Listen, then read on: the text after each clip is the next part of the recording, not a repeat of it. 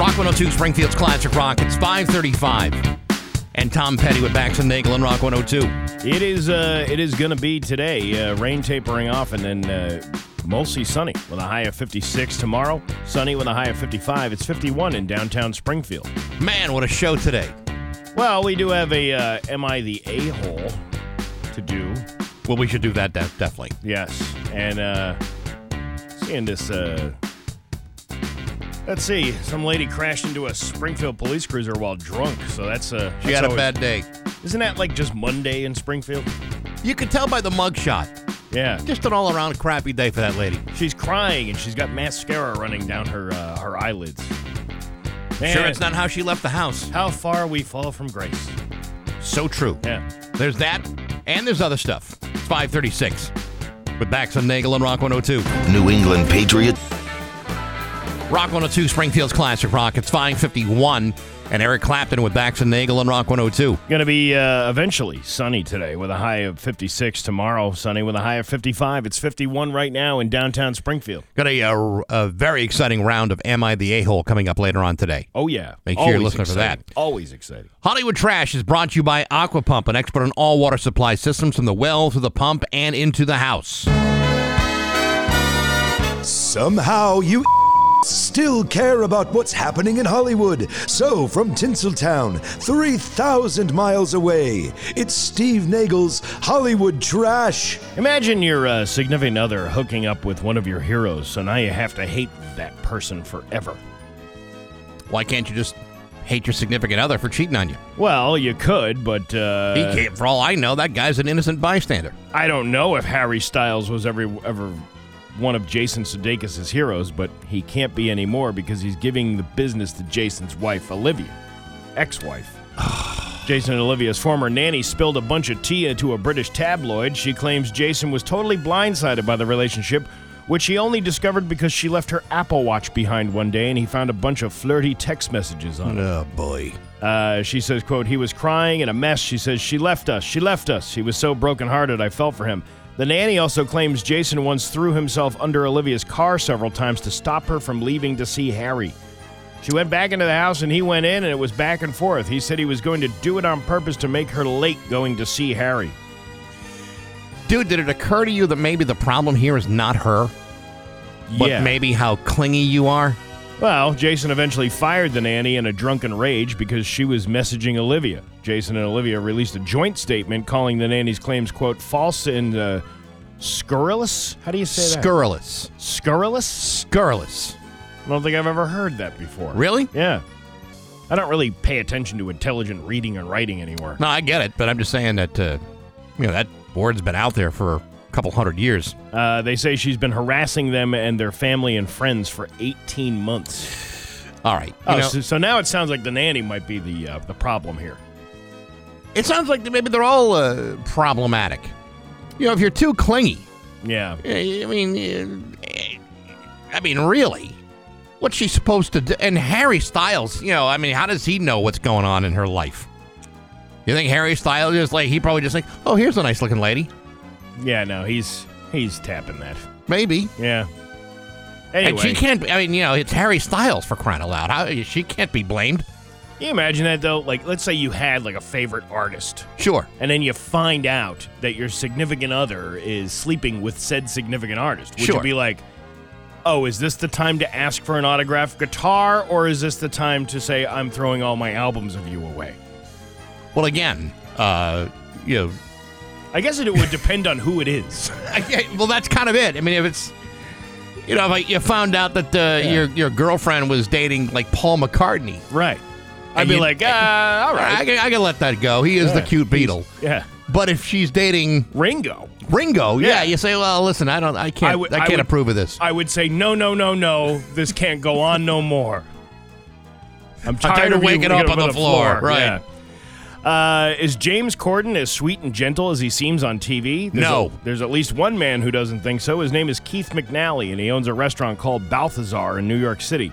And yesterday he posted on Instagram that he's banning Corden because he's, quote, a tiny cretin of a man and the most abusive customer to my servers since the restaurant opened 25 years ago. Then he shared two examples of Corden being a jerk, an entitled jerk, and taking his anger out on the servers when he had issues. One involved a hair in his food. In the other incident, Corden's wife ordered an egg yolk omelet, and there was, quote, a little bit of egg white mixed in with the egg yolk, which set him off. McNally added, quote, he behaved similarly in my former restaurant, Cafe Luxembourg, a few years back, but no word on uh, no Hmm. word from Corden yet. I can see him being kind of a jerk. I can that. see him totally being a jerk. Anything you said about James Corden, I'm more likely to believe. I'm also likely to believe that a restaurant owner wouldn't ban a big famous person unless they actually had some, you know.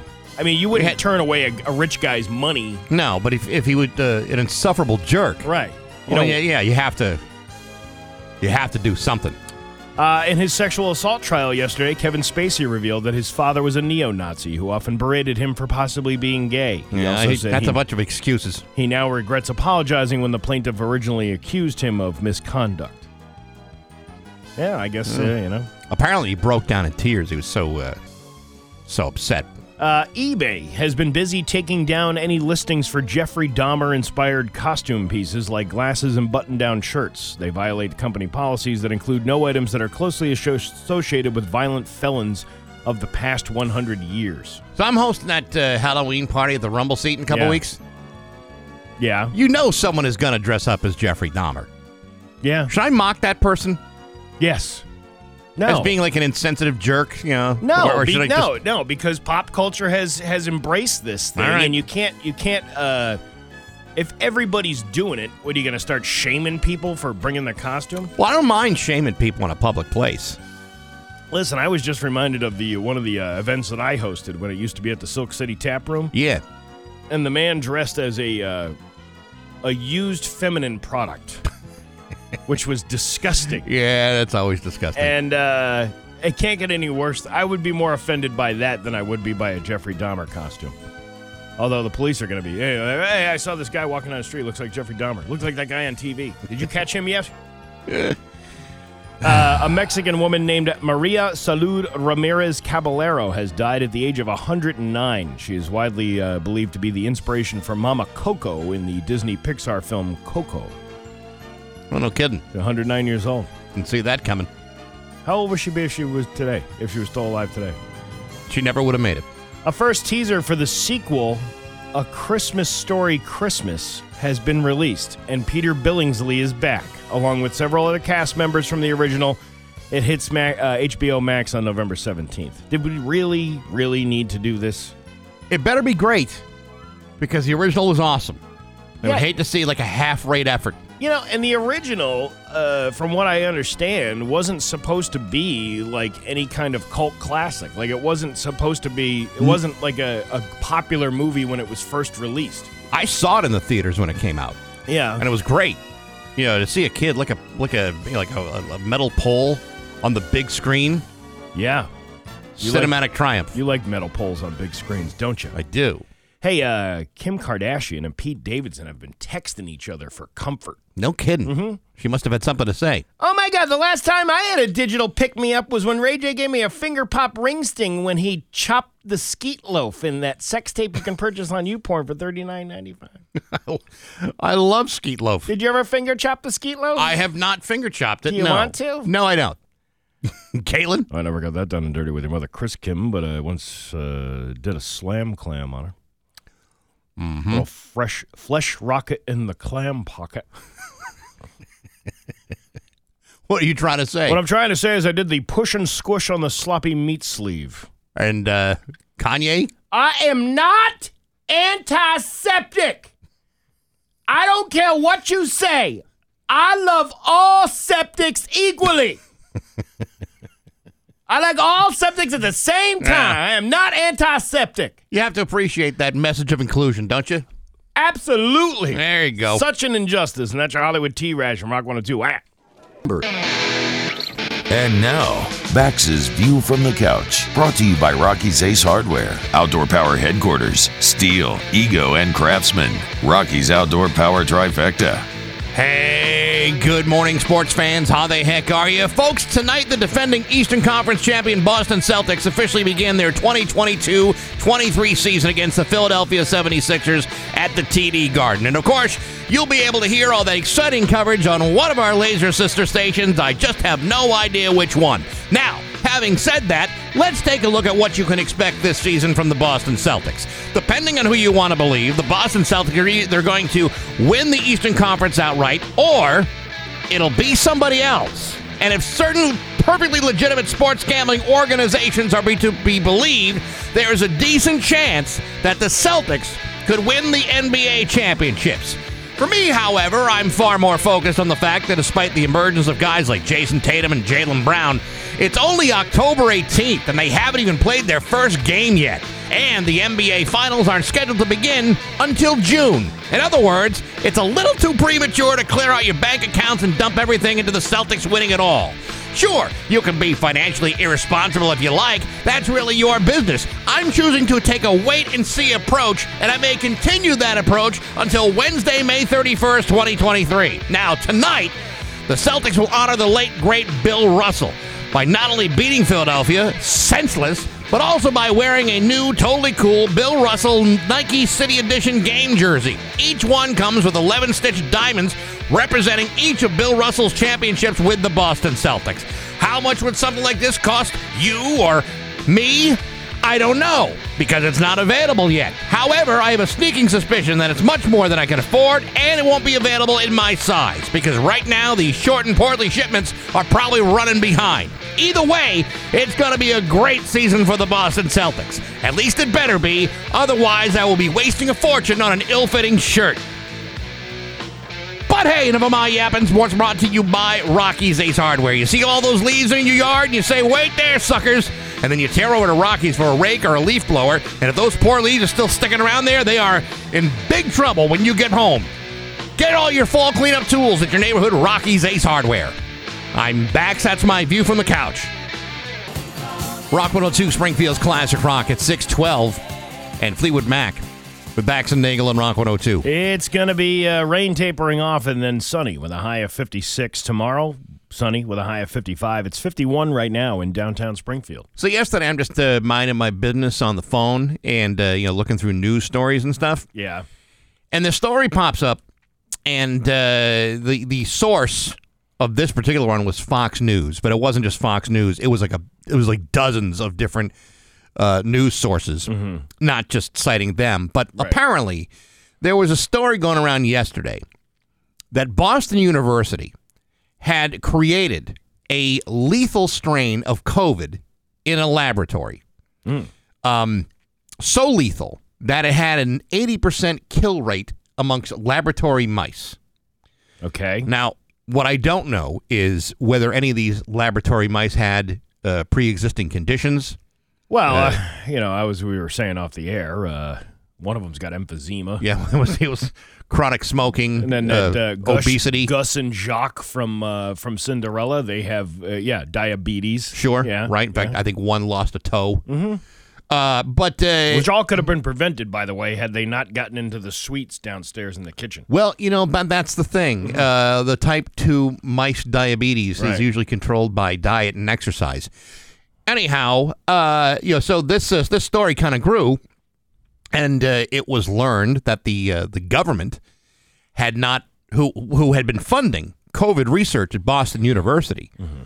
Had not approved any of this kind of uh, science. They were they were not approved to be looking for nastier strains of yeah. the virus. Now I'm reading the story and I'm thinking, my God, why in hell would they be trying to create a super killing strain of COVID? Haven't we already been through enough? Now I understand that science is sometimes about doing terrible things to mm-hmm. prove something or to disprove something, usually to disprove something, but you got to create something in order to kill it.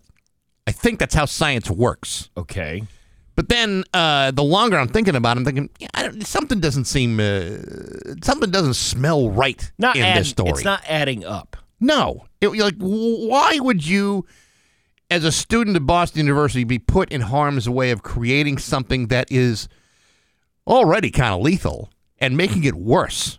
And why would that be done at Boston University? Well, as it turns out, that whole story was g- garbage. What? Yes. Come on. The uh, university is saying that uh, the story is uh, false and inaccurate. Gee, that's really surprising that that would uh, that would happen.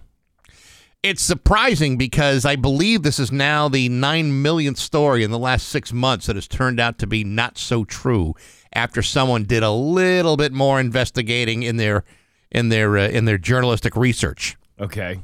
So I'm just thinking, um, at what point are we supposed to believe any piece of news that comes our way?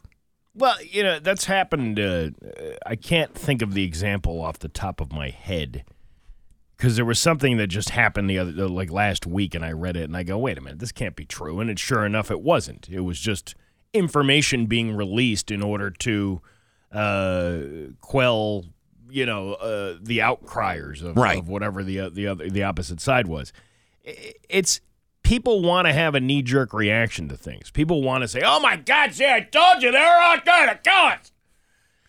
You know, Just like they did in China with their laboratories creating something that's going to wind up killing us all. and you know, uh, a, a one-off is probably not that harmful, but then eventually that turns into like a radio host telling everybody, "Hey, this thing was made up, and uh, what are you going to do about it?" Then all of a sudden, a scientist in a lab at Boston University is getting death threats. Yeah, You know. And the next thing we, uh, you know, is that you and I are being fined a billion dollars Uh, wh- because we talked about something that wasn't true. Right. Um, and I'm, I'm, you know, you're talking about fake news, and I'm reading this one. These things get circulated over and over again after years. And I remember seeing this years ago, but now it's prepackaged like it's a brand new news story. Right. And it's from this uh, this website KVTA, which uh, I hate to break it to you, it's a it's a parody website. It's really not real news. It makes it sound like it's a real TV station, but it's, But it's not. It's not. It's just a fake thing. The uh, this one is naked woman chases Jehovah's Witnesses off her porch and down the street yelling, "Succumb to my devil vagina magic." And then they take a picture of somebody's mugshot who's not the woman. Yeah. Actually, the story's not even true, so there is no woman. But they put, uh, you know, they put this poster person as this lady who has a uh, lazy eye and, and you know looks goofy. Oh, that, yeah, no, like, that she would be the one to do that. It's Right. not true, but I see people sharing it all over the place as it's as if it's fresh news. But again, this story was with a different picture ten years ago circulating online. Right. Apparently, the the, you know Boston University is doing COVID research. Mm-hmm. That part is is true, and they are creating not new strains, but they're adding new proteins and and and and spiking the the virus Yeah. in order to to fight it. I mean, that's what they're really doing. They're not like they're creating new viruses that are out to get into evil hands and you know kill us all. But nevertheless, if someone has spent more than half a minute trying to actually report on this story, like the one you're talking about, you'd realize, hey, you know what? Maybe there's more to it than just the surface information that is being reported. And I'm not telling you, for anyone to say, well, Fox News, what do you expect? It wasn't just them, it was everybody else. They were all reporting it yesterday. Jump on these things and send it out like it. Oh my God! You won't believe what ha- what didn't happen. Um, well, it just goes to show you, though, whether it be CNN or Fox or any of those places, that they don't vet the stories the way they should because they want to get things out to the public immediately, and they want to be the one with the breaking news. They want to be the one with, to to get credit for this. See, we told you. Yeah. But, you know, there's also a, a very real thing about not only the, the zeal to be first, but they also know the more sensationalized stories are the ones that people really want to hear. Right. And that the corrections and the truth, people aren't so interested in because we have such a short span of attention that we really uh, we don't really want to go. If a story is going to take you uh, 15 paragraphs to get through, and you don't feel like you've gotten everything you need to know within the first two or three, you've moved on to the next story because that's how we that's not how we think. Right. You know, we think that way. It's like, I'm not reading all of this information. I just give, just give me the headlines of the first two paragraphs, and I'm moving on to the Candy Crush. Back to this uh, Boston University thing. It says, too, that it did combine the Omicron variant spike protein with the original virus for testing on mice. And at first glance, the tests do sound a bit ominous. Ominous. I have a hard time saying words like that. Ominous. Because, uh, according to reports, when the researchers infected the mice with the BA1 Omicron variant, they mostly had mild cases and survived. But when they gave them the original COVID 19 virus with the new Omicron spike, eight, 80% of the mice died. But then they say 100% of the mice that were infected with COVID died anyway. See, again, um, you're So- only you're taking the be- the best pieces of science and making them to be true when in fact the science goes further than that. But it sounds to me like, uh, yeah, all they did was speed up the process by adding this protein to it. Yeah. It, it, it, it just made it worse. It's not that they created a new variant, you just sped up the process of what it would have done anyway. Same thing with the uh, the diabetes that half, half those mice were suffering from. Yeah. People are kind of dumb. Well, again, yeah, we want to just kind of jump at the uh, at the headline and and not really sink our teeth into the the meat. I don't uh, I don't really concern myself with taking any of this stuff as like truth. We say it all the time. You know, we're just reading news stories from other sources. That's not it's been it happened many times. Hap- remember last year it happened with you know there was these supposedly these kids in Ludlow who I don't know got some marijuana from a dispensary somewhere, but then it was laced with something, and then they mm-hmm. OD'd, and then they were in Bay State. None of that was true. None of that was true. But what do they say? A lie goes around the world three times before it's proven that it's not true, and and that's what happened. And Yeah. then there are still people out there that probably believe that these kids OD'd on some sort of you know poisoned marijuana from some local dispensary. It that that's still probably a, a like No. a like a urban legend thing. No, the the truth is if they OD'd on anything, it's probably bought off the street. But the but the thing is, there was no incident of any kid doing that. That that was the whole point of that. That it the whole thing was made up by. I don't know, some lonely Facebooker sitting Yeah, in their mom's basement. I don't Steve, know. the moment you come up with the truth or we figure out that it wasn't real, then Nobody cares. Nobody cares anymore. yes, that's why we even bother doing any of this stuff. like, you like, Yeah. we don't care about the corrections. We care about the scary headlines. Well, how many times have we said uh, about 22 or 40? We'll bring you updates as this story develops.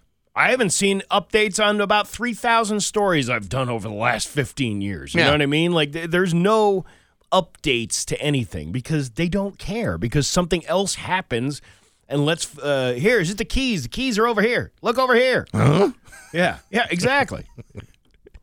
It's 623 with Bax and Nagel and Rock 102. It's 626 with Bax and Nagel and Rock 102. Going to be uh, sunny eventually with a high of 56 tomorrow. Sunny with a high of 55. It's 51 right now in downtown Springfield. Rock 102's Halloween celebration coming up on Saturday, October 29th at the Rumble Seat Bar and Grill in Chicopee. I've been told I cannot wear my Pope costume. I have to wear something else. So we'll see what happens there. Stock the night away from 9 to 11 at the Rumble Seat as we host a costume contest with prizes for the sexiest, best couple or group, funniest, most original, scariest, a $250 cash prize for the overall best costume. Come in costume, no cover, Halloween celebration, Saturday, October 29th at the Rumble Seat Bar and Grill, Springfield Street in Chicopee with me and the road crew from Rock 102, Springfield Classic Rock. Going to be a humdinger of a night. Always a humdinger. I always have fun. Although last year uh, I was walking around as the Pope, um, but I, uh, I, I, I, I tried getting up on the stage to make a couple announcements, and that's when my knees were like real, real bad. Oh, you look like the actual Pope. Yeah. I don't know what to do. I, I stood up on top on top of the stage, and I felt like the knee just completely gave out on me, and it was I was in pain for the rest of the night. that sucks. It was it was not it was not fun. So this year we're gonna try uh, we're gonna try to do it a little bit more gingerly. Make sure that doesn't uh, that doesn't blow up on me. you know, if you hadn't stolen that uh, event from me, then uh, maybe it would have been better uh, to have an able-bodied I didn't person I didn't steal. I didn't steal anything. The the the thing was moved. You used to do it at the at the the the, the Silk City Tap Room Right. in Northampton, Right. and and now it's at the been at the Rumble Seat for the last couple of years. Yeah. it's a totally different event. I mean, I'm busy anyway. I just uh, would have been nice uh, for you to not uh, grab that out from under me. I, I didn't steal anything. It was offered to me when you couldn't do it, and they moved it. You're like the you're like the guy in the Dick Cavett show who could uh, pull the pull the tablecloth out and leave the dishes standing. I'm still standing, and then my uh, my tablecloth is removed from underneath me. I don't know what you're talking about, Steve. It was offered to me. Billy Stetson likes when I go to his places. I go. We have fun. I whoop up the crowd, and that's it. Yeah, it's not. Uh, I I can't be blamed for doing a great job while yeah, I'm there. Yeah, I guess you're the you know the big star. Well, I don't know what to tell you. Happens. We got news next to Rock 102. 631 with Bax and Nagel on Rock 102. It's time for news brought to you by Gary Rome Hyundai. Gary Rome will pay you more for your car, whether you trade it or not. It's time for news. Here's local radio icon Steve Nagel. We were just talking about uh, news, and uh, you know, it's it's now Tuesday, and we're getting all the stories that happened over the weekend. Shouldn't you have gotten those yesterday? I would think, but now they're front page news on 22. Over the weekend at 22, it seems like they just cover the community events. Like uh, Nick Cocchi had his little uh, run uh, that he sponsored over there, and Right. there was some kind of other, you know, the, the Thunderbirds thing was going on downtown Springfield. But yet all of this crime happened, and uh, nobody reports on it until Tuesday. You know what I think happens? What? I think your Monday news, the news you see on Monday, is all the stuff from Sunday and Saturday. Yeah. And there's nobody working other than just a like a like a skeleton crew of journalists, right? Yeah. And so you don't really get any of the news until the full time weekday people come in. Right. And that's not until Monday. So there's no one to give you news until Tuesday. Hey, how come the intern didn't catch this uh, drunk lady crashing into a cruiser over the weekend at 2 a.m.? Uh, because he's an intern? Yeah, he didn't know how to call the police department. His phone's missing a seven. He's ruined. Yeah. A woman from Adams was arrested after crashing into a Springfield police cruiser early Saturday morning, according to the department. At around 2 a.m., officers were assisting with traffic in and outside the parking garage as bars and nightclubs were letting out in the lower Worthington Street area when a driver got into a car with two passengers and almost immediately drove into a parked unmarked cruiser. Officers conducted a field sobriety test on the driver, 24 year old Kristen Vasquez of Adams, uh, before placing her under arrest on the 100 block of Bridge Street. The two passengers were released. A search of the vehicle revealed a loaded firearm that was wedged between the driver's seat and the center console. Kristen uh, uh, Vasquez of Adams is charged with carrying a loaded firearm without a license, OUI liquor, carrying a firearm without a license, carrying uh, all kinds of different things, and too much mascara because it runs when you cry when you get your mugshot taken. You know, um, I realize that mugshot photos are re- really taken at like the worst possible time. You don't they don't give you a chance to like, you know, brush your hair or whatever. But you can tell just by the look on her face that she's having a hell of a day. It's like everything that ha- everything that was going, everything that she intended to happen uh, the other day Yeah, failed, and it only got worse. It just got worse and worse and worse. You know, she probably thought, I'm going to go out, I'm going to have myself some fun, going to, you know, get out into the world a little bit. And then, boom, everything around her starts crashing down. You know what they do when uh, your mascara runs like that? No. It's kind of like they fingerprint you, but they just put your face up against the wall and make an imprint. Probably not a bad idea. It's called the Manitoba mugshot. you don't have to look that up. I'm don't going to look that up because I think it's probably more disgusting than that. Two men are facing firearm charges after an AR-15 style rifle was located inside of a vehicle after a traffic stop on Sunday, according to Springfield Police. Around 2:30 a.m., officers were called to a shot spotter activation in the area of James Street. When they arrived, they saw a vehicle with two people in it, attempted to conduct a traffic stop. The driver, however, did not stop and drove slowly on several streets before stopping in the middle of an intersection on Quincy Street. The driver was arrested and the passenger was detained while officers conducted an investigation. The officers found an AR 15 style rifle capable of holding 30 rounds of ammunition with loaded uh, with 13 rounds. What happened to the other 23? They, uh, they were used up. Actually, no, it would be, wait, 13 rounds. So it'd be 17. Oh, why, do we right? do- why are we I- so introducing at- math? I know. This is the problem. You know, this you know, you don't think uh, one of those cops has a problem like figuring out the math when uh, let's see, uh, 30 rounds, 13 uh, is 23 left. No, no, no, no, no, no, no, no. We're all wrong. You gotta no, carry no. the one, and you gotta You gotta, you gotta separate the tens Yeah. from the tens place, Yeah. and then uh, the ones from the ones place, and you do the math that way. It's the new math. You gotta do sine. What is that? What is sine? S I N E. I don't, That's a math thing too. I don't even remember that. You know what it is? I just uh, I was so bad at math uh, in school that I just remember bits and pieces. Like I remember words. Like I remember the word sign, but I don't know what it means. Yeah, I remember isosceles. I always thought that was a fun word to oh, say. ooh, isosceles. But if you ask me how to figure out the you know the size of an isosceles triangle Wasn't or the, the- angles, I couldn't I couldn't tell you. wasn't that the Greek god of algebra? Isosceles. I believe so. Yes. Yeah. You're right. Didn't he uh, do something? You know, I'm uh, I'm so mathematically Yeah. uh, deficient that I remember literally sitting in, in math class, having a teacher teach new math concepts, and me just staring right at his face, Hmm. not understanding a word that he said, not a bit of it. New math concepts. Couldn't grasp any of it. The stuff these kids learn these days, I can't. Uh, I can't uh, catch up with that. No, of course not. I've tried to immerse myself into, uh, you know, finding out how to solve some of these problems. And while, you know, logically, many people could solve some of these problems, right. you're not doing it the right way. It's this this roundabout way of like adding all these extra steps to get the same answer you would have gotten if you had just done it in your head. Here's the dumb part. On occasion, something will snap in my head, and I'll get something right. Years ago, one of my kids uh, like needed a math tutor. No Yeah. big deal. Teacher would come over and uh, and and tutor the kid, but there was a question that was assigned uh, that made no sense to my kids, made no sense to my ex-wife, na- ma- made no sense to the teacher who was tutoring the math. It was like one of these real complicated pre-algebraic questions that a third or fourth grader was supposed to figure out. And I'm just sitting there minding my own business, you know, not really getting involved in any kind of mathematical discussion, knowing my deficiencies in this. Right. finally they're, they're like about to give up. I said well let me take a look. And they're like okay sure fine. And i got it right. And i got it right quick. Look at you. and they couldn't believe that i got it right. But i got it right. It's like if it's a concept i can maybe get it but as soon as you add numbers into it forget it You have to show your work.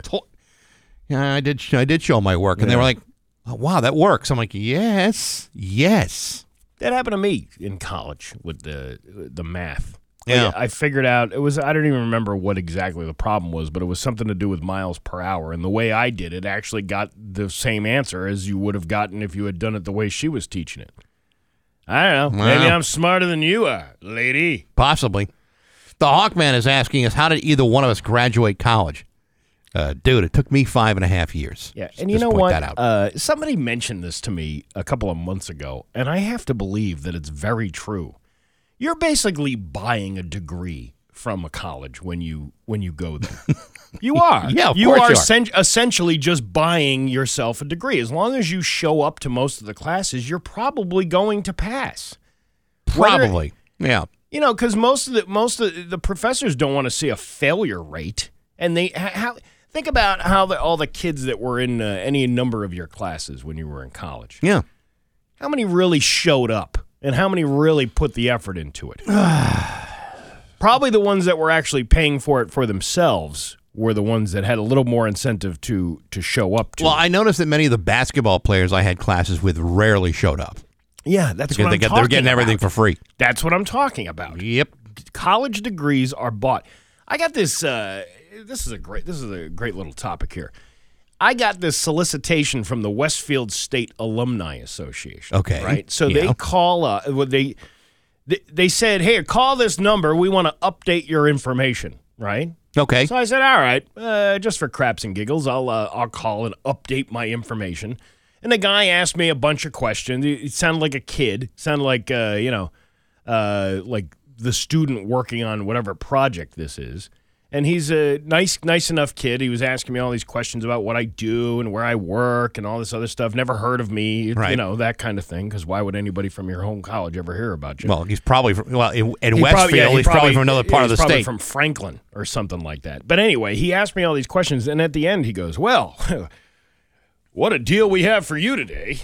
And he starts doing this sales pitch of this like digital like digital thing that you can buy for yourself. Right. You know, to highlight your it's like a who's who book of who graduated from Westfield State but digital. You know, it's like it's like pictures and and you know spoken word and they use some of your interview that you did on the phone with this guy. Yeah. And then uh, for the for the very low magical price of two hundred and eighty four dollars for the first payment, and then another two hundred and eighty four dollars for the second payment for a digital snapshot of what you do. Yeah, And I I, said, uh, "Yeah, I'm I'm all set with that." And then they then they drop it down like they have this lower priced package, like the cheap. it's like when you buy pictures for your kids at school. Yeah. It's like, oh no, I'm taking the twenty nine dollar package. I'm not taking the sixty nine dollar package. it's like Olan Mills or Grin and Barrett figured out how to get Yeah. involved in college. Right. And I'm like, what? I was like, are you kidding me? Two, like, over five hundred dollars? Oh, yeah. almost almost almost six hundred I, bucks. I get I told you before I got these I get these phone calls from Marquette's alumni association all Yeah. the time, and there was one time where they said you know yeah we would we're trying to uh, you know establish some uh, some scholarship funds.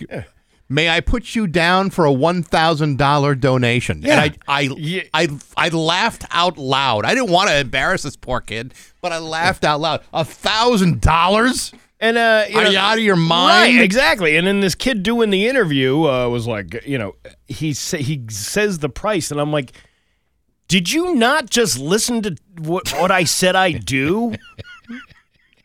I can't afford that. That's like clothing and food for my children. I can't afford to waste that on a digital alumni book. And frankly, uh, if you wanted me to hawk these things, you should have said, "Oh, we're going to give you that one for free." You know what I mean? Because I'll go on social media and promote it for you. I think uh, Marquette was just offering a one hundred and fifty dollar coffee mug. Oh, oh, I- oh and I- that's that's very cheap. Yeah, no, it was totally worth it. And I, but I did not, uh, I did not jump at that chance. No, you should have. Now I know 150 bucks seemed a little pricey, a little bit much for the uh, the coffee mug. It wasn't even really all that nice of a coffee mug. It's I just got plenty of coffee mugs at home with no logos and says nothing about Marquette. And you know what? Uh, I can keep uh, my 150 dollars to myself to buy lots of coffee. I'm going to keep my 600 bucks and pay bills with it. a Syracuse man was charged with arson after police said he set his shower curtain on fire in his apartment to try to get visitors to leave on Friday night. Did it work? Yeah. All right. Well, Well, success, right? 39-year-old Daniel Hart at about 12:20 a.m. wanted people inside of his apartment to leave. Uh, police said in a criminal complaint filed in city court. He went into his bathroom, set the shower curtain on fire with a lighter, and the curtain fell onto the floor where it burned until officers arrived and stomped on it until it was extinguished. The door and the the door frame and the floor of the bathroom was burned. By setting fire to Hart endangered the people in his apartment and other people living in the building, and that's why they arrested him. County records show uh, 13 units in that particular building. That's a that's a good way to get people out of your house. there are easier ways though, less destructive ways. Less destructive, but if nobody is listening to you, Yeah. I would have to imagine that he probably said, "Hey uh, guys, uh, listen, it's 11 o'clock. I got neighbors. Uh, I got to work tomorrow. I gotta work in the morning. Uh, can you can you all just kind of yeah, yeah yeah no problem Dan no, no problem man With it, and then they all keep drinking, you know they're then all of a sudden they're into like the beer funnels and I you know, know. everybody's uh, you know everybody gets caught up in the moment and finally. You know, he doesn't have a megaphone. If he had a megaphone, he would have been able to say, "Hey, you ain't gotta go home, but you can't stay here."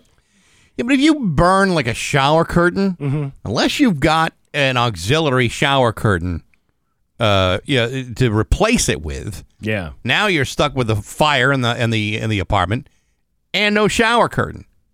How are you supposed to take a shower in the morning when you go to work? I don't think uh, this man, uh, with his actions, even really cares about showering or doing any of that stuff. He just just wanted people think- out of his apartment. I just don't think he's thinking ahead. There's easier ways to get people out of an apartment. There's easier ways, but again, he was successful.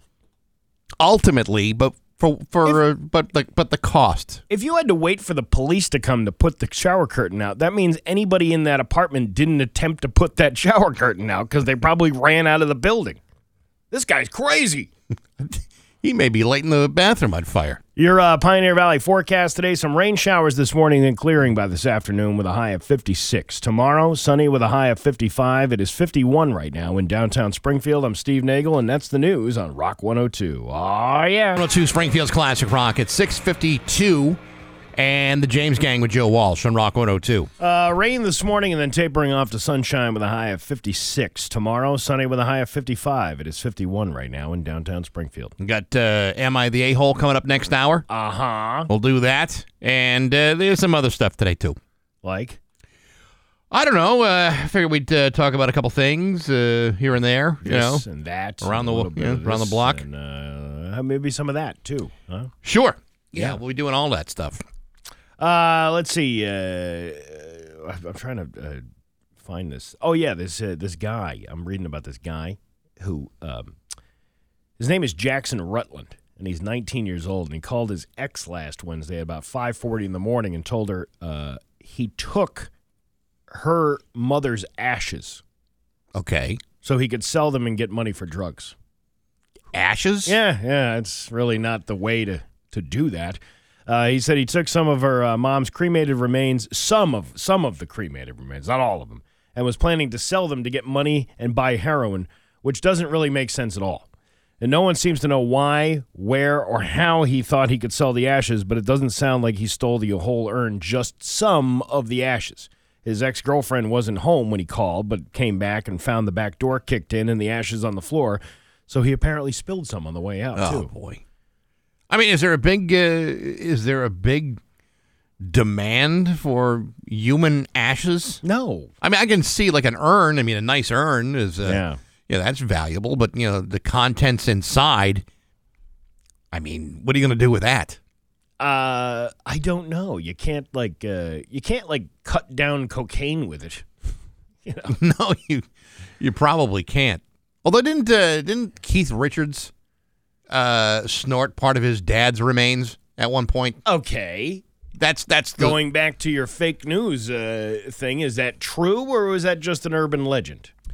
I don't know if it's true or not. It's the kind of thing that if you ask Keith, is it true? He'd give you an answer. My dad was always up my ass, and now I'm up his. See- He'd answer a question like that, just like you did, and you're not sure exactly whether that was English or not. if he's so, telling the truth or not, too. or even if you could understand what was coming out of the man's mouth. So, you know, that's Ugh. that's the story. My buddy's into pregnant chicks. Ugh. Are you sure it's not you who's into that, Keith?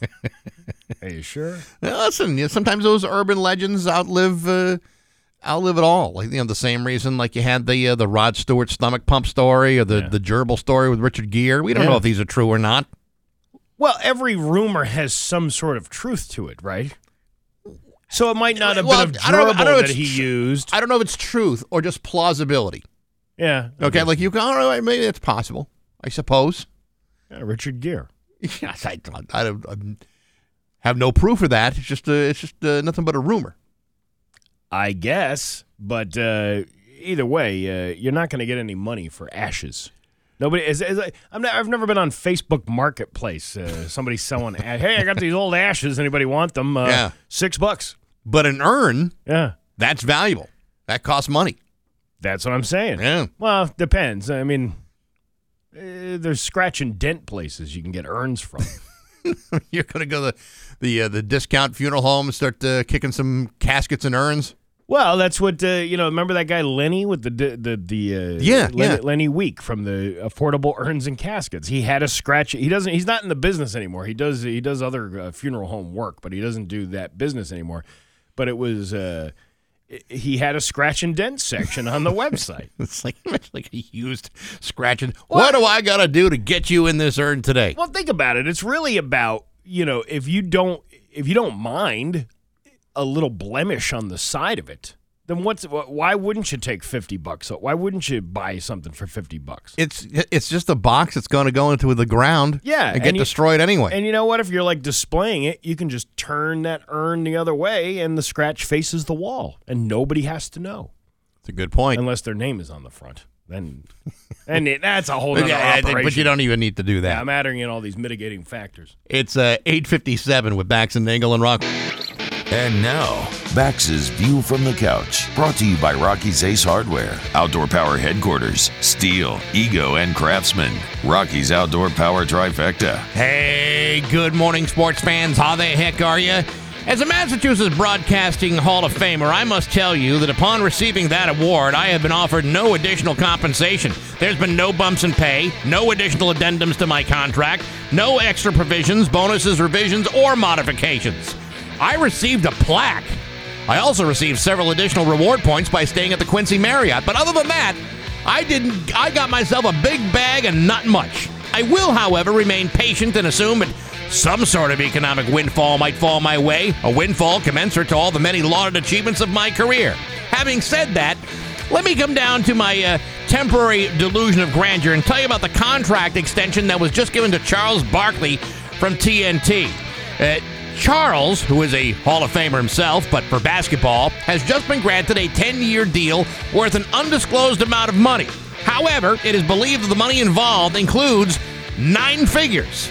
That would put Barkley's new contract somewhere between 100 and 200 million dollars to remain with TNT's inside the NBA. Now, I am not a mathematical whiz, but that would mean that the new contract would pay him somewhere between 10 to 20 million dollars a year to do whatever the hell he does. The truth is, everybody on Inside the NBA just got new contract extensions Ernie Johnson, Shaq, Kenny Smith, but somehow only the length of Barkley's contract has become public.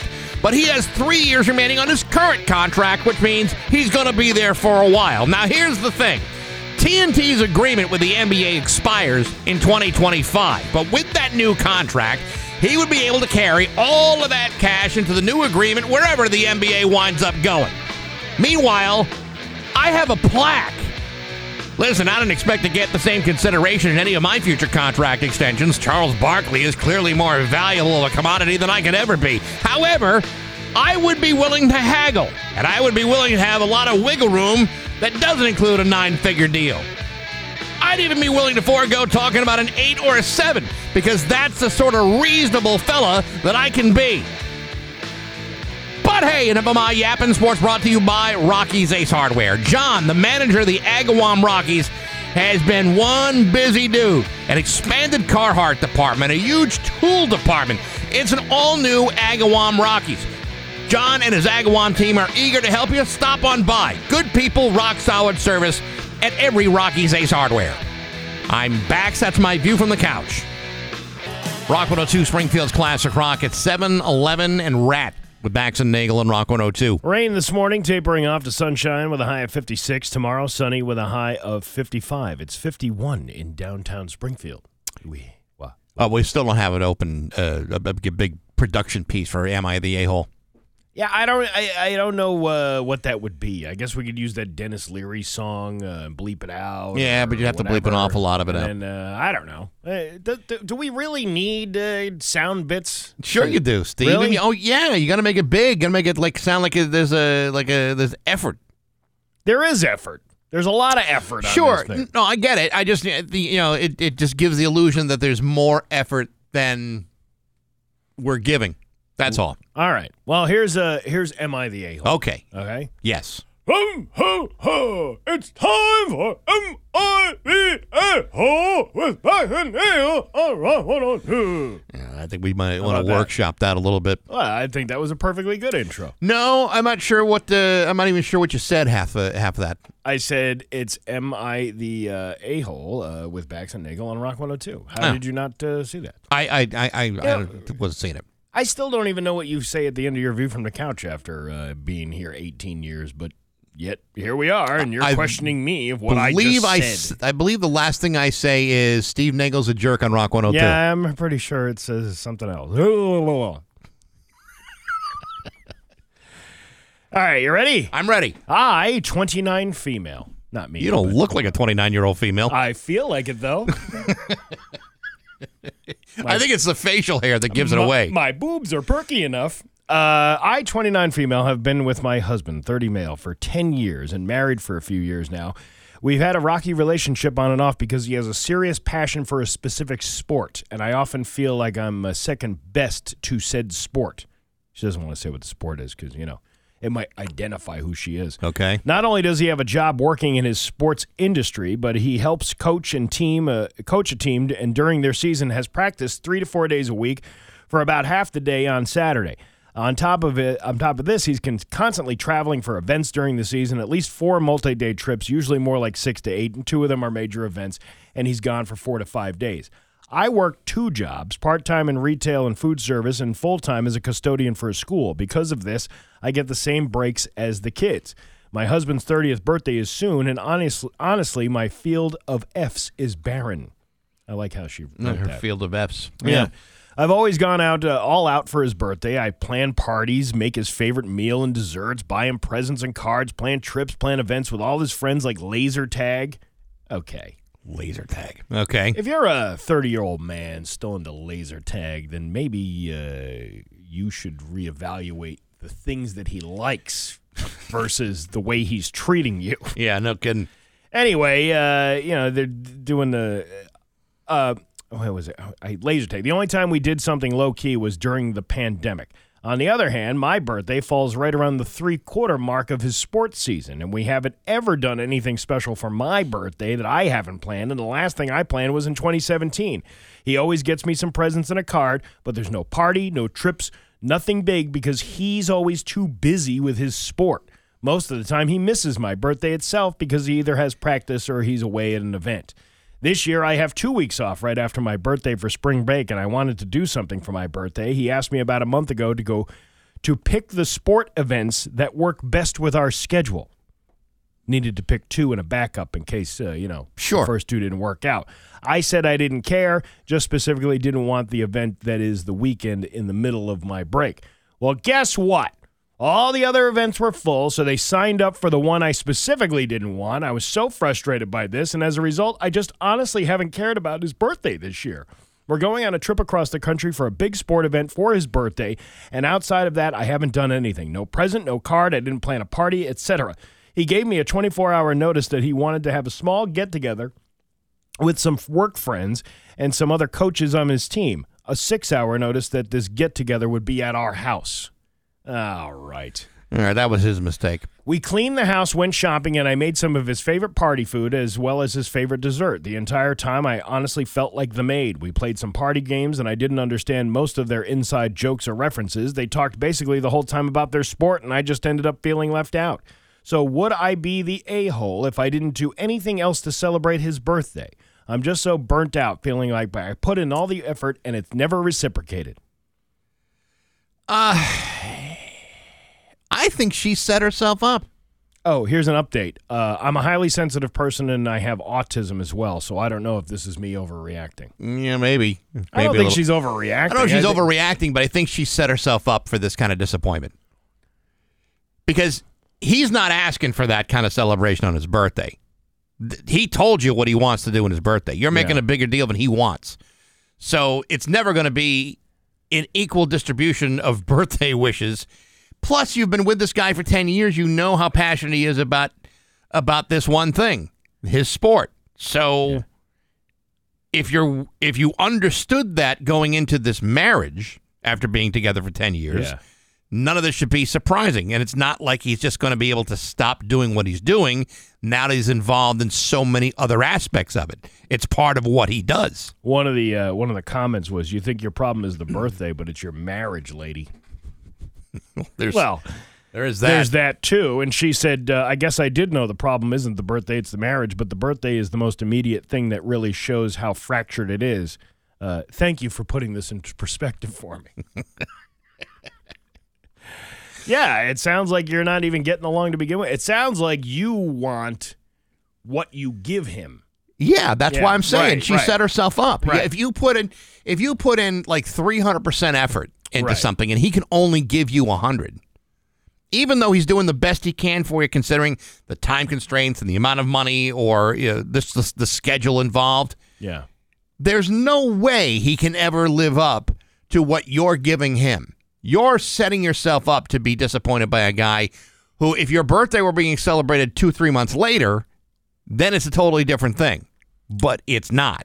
Yeah. Just the reality of it. It's like that lady on the airplane yesterday that was uh, yapping and yipping and all kinds of The one, yeah, the one that told everybody to go f themselves. f themselves and Yeah. she, they, she wouldn't have she couldn't have her dog on her lap. Can you imagine listening to this lady all day long? All day with a yap Hey, yap. my Oh, birthday, my I did this for your birthday, and you uh, love your sport, and I, you don't love me as sport.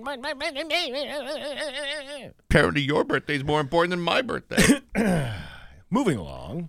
This is, it's, and, and you and I kind of feel the same way about birthdays. It's like, you know, we're kind of done with it. It's like, it's not a big deal. Yeah, I don't. I don't care. I don't. It's just another day to me. It I doesn't seem like it needs to be celebrated. I took a nap. It's the best part of my birthday. I think I took a nap too. Yeah, it's like, I mean, that's, I, I needed that more than I would ever need a party. I did uh, what I normally do every single day, which was take a nap. You know, it's, about it. nothing nothing new about that. Uh, here's another one. You ready? Yes. Am I the a hole for Yes. calling out my wife smoking in front of her friends? My wife has a genetic disorder that we just found out about, uh, causing her to form blood clots very easily. She has a very serious incident about six months ago, was in the hospital for two weeks, and now will be on medication for life when her doctors figured out the issue. She's a social smoker. It only does it every now and then, typically with her friends, and she's having a drink. However, I've explained to her how dangerous it is, coupled with her medical condition, to be smoking it at all. I haven't made much progress, and she smoked a number of times uh, since she left the hospital. Finally, yesterday at a party, I confronted her in front of her friends, about seven of them at the party at our house, and I told them how serious her condition is. I was very polite and I asked them for help to try to influence her to stop. I apologize for having, having to bring this up at the party, but it's very serious, and I'm worried that she will not stop without their insistence. Obviously, she's annoyed with me and hasn't spoken to me for the for the last day and a half. Ah, that's a tough one. That's a tough one. Because to me, he's right. If she's got a condition that is uh, being elevated by her smoking, Yeah. she really should stop smoking. I'm also uh, wondering why you would schedule a party knowing that this woman only smokes when she drinks, and then you have a party with a bunch of alcohol, and then shame her, going, "Yeah, you shouldn't be doing all this stuff." Well, you know what my condition is. You know that I only like a good camel in my mouth. Uh, you know, when when I'm ha- when I'm. When I'm having a little cognac, Yeah, you know? right, yeah, see, sure, uh, why yeah. would you throw a party like that? I don't know. I mean, like he's the he's the jerk here. I don't know who's the jerk here. I mean, you know, maybe he's the jerk because he brought this up at a like an embarrassing moment, but I mean, she shouldn't be smoking. Yes, but he doesn't mention anything about like you know uh, who initiated the party. Why was the party even at your house? I would imagine that if somebody was going through something that uh, like a medical condition, you wouldn't. Inc- eh, if you're trying to get somebody to not do something, Yeah. you know that they only smoke when they drink, and you're encouraging this uh, with a party full of alcoholic beverages, and then expecting this woman to not do what she normally does. And I want to know how many people around the group were smoking with her, because that's going to make a difference too. It's a good point. You're not going to give up on your uh, on on this uh, socially accepted thing that you're doing with other people. When other people have that same mindset, Yeah. they're not going to tell you, uh, "Oh yeah, stop stop smoking." Here, have a drag. I uh, I've never been one of those people that felt that uh, that smoking either embellished uh, the alcohol consumption or the other way around. Well, it was was the uh, I only I only smoke when I drink, and I only drink on days that end in Y. See, that's a healthy approach. yeah. So uh, yeah, I I would say uh, he's the a hole for uh, for doing that. Bad timing on his part. But you know, on the other hand, if smoking is causing her, you know, some serious health issues, like like present health issues, as opposed to like low birth weight or the threat of emphysema many years from now, uh, you know, you might want to not smoke while you have all your friends over. Well, I mean, you know, my uh, my dad was a heavy drinker, and my mom used to buy him booze. So and complain about it, complain about the way he got. Yeah, Well, hey, why were you buying him this stuff then? because there's always an enabler. That's what I mean. Yeah. But there's an enabler that wants the problem to stop, but yet you continue to do the thing that would be like you should. should I think. I think towards the end, she finally said, "Yeah, you go get it yourself." And I'm like, "Where were you 40 years ago?" Yeah, before things got really bad. right. So I don't know. I, I'm going to say it's this guy.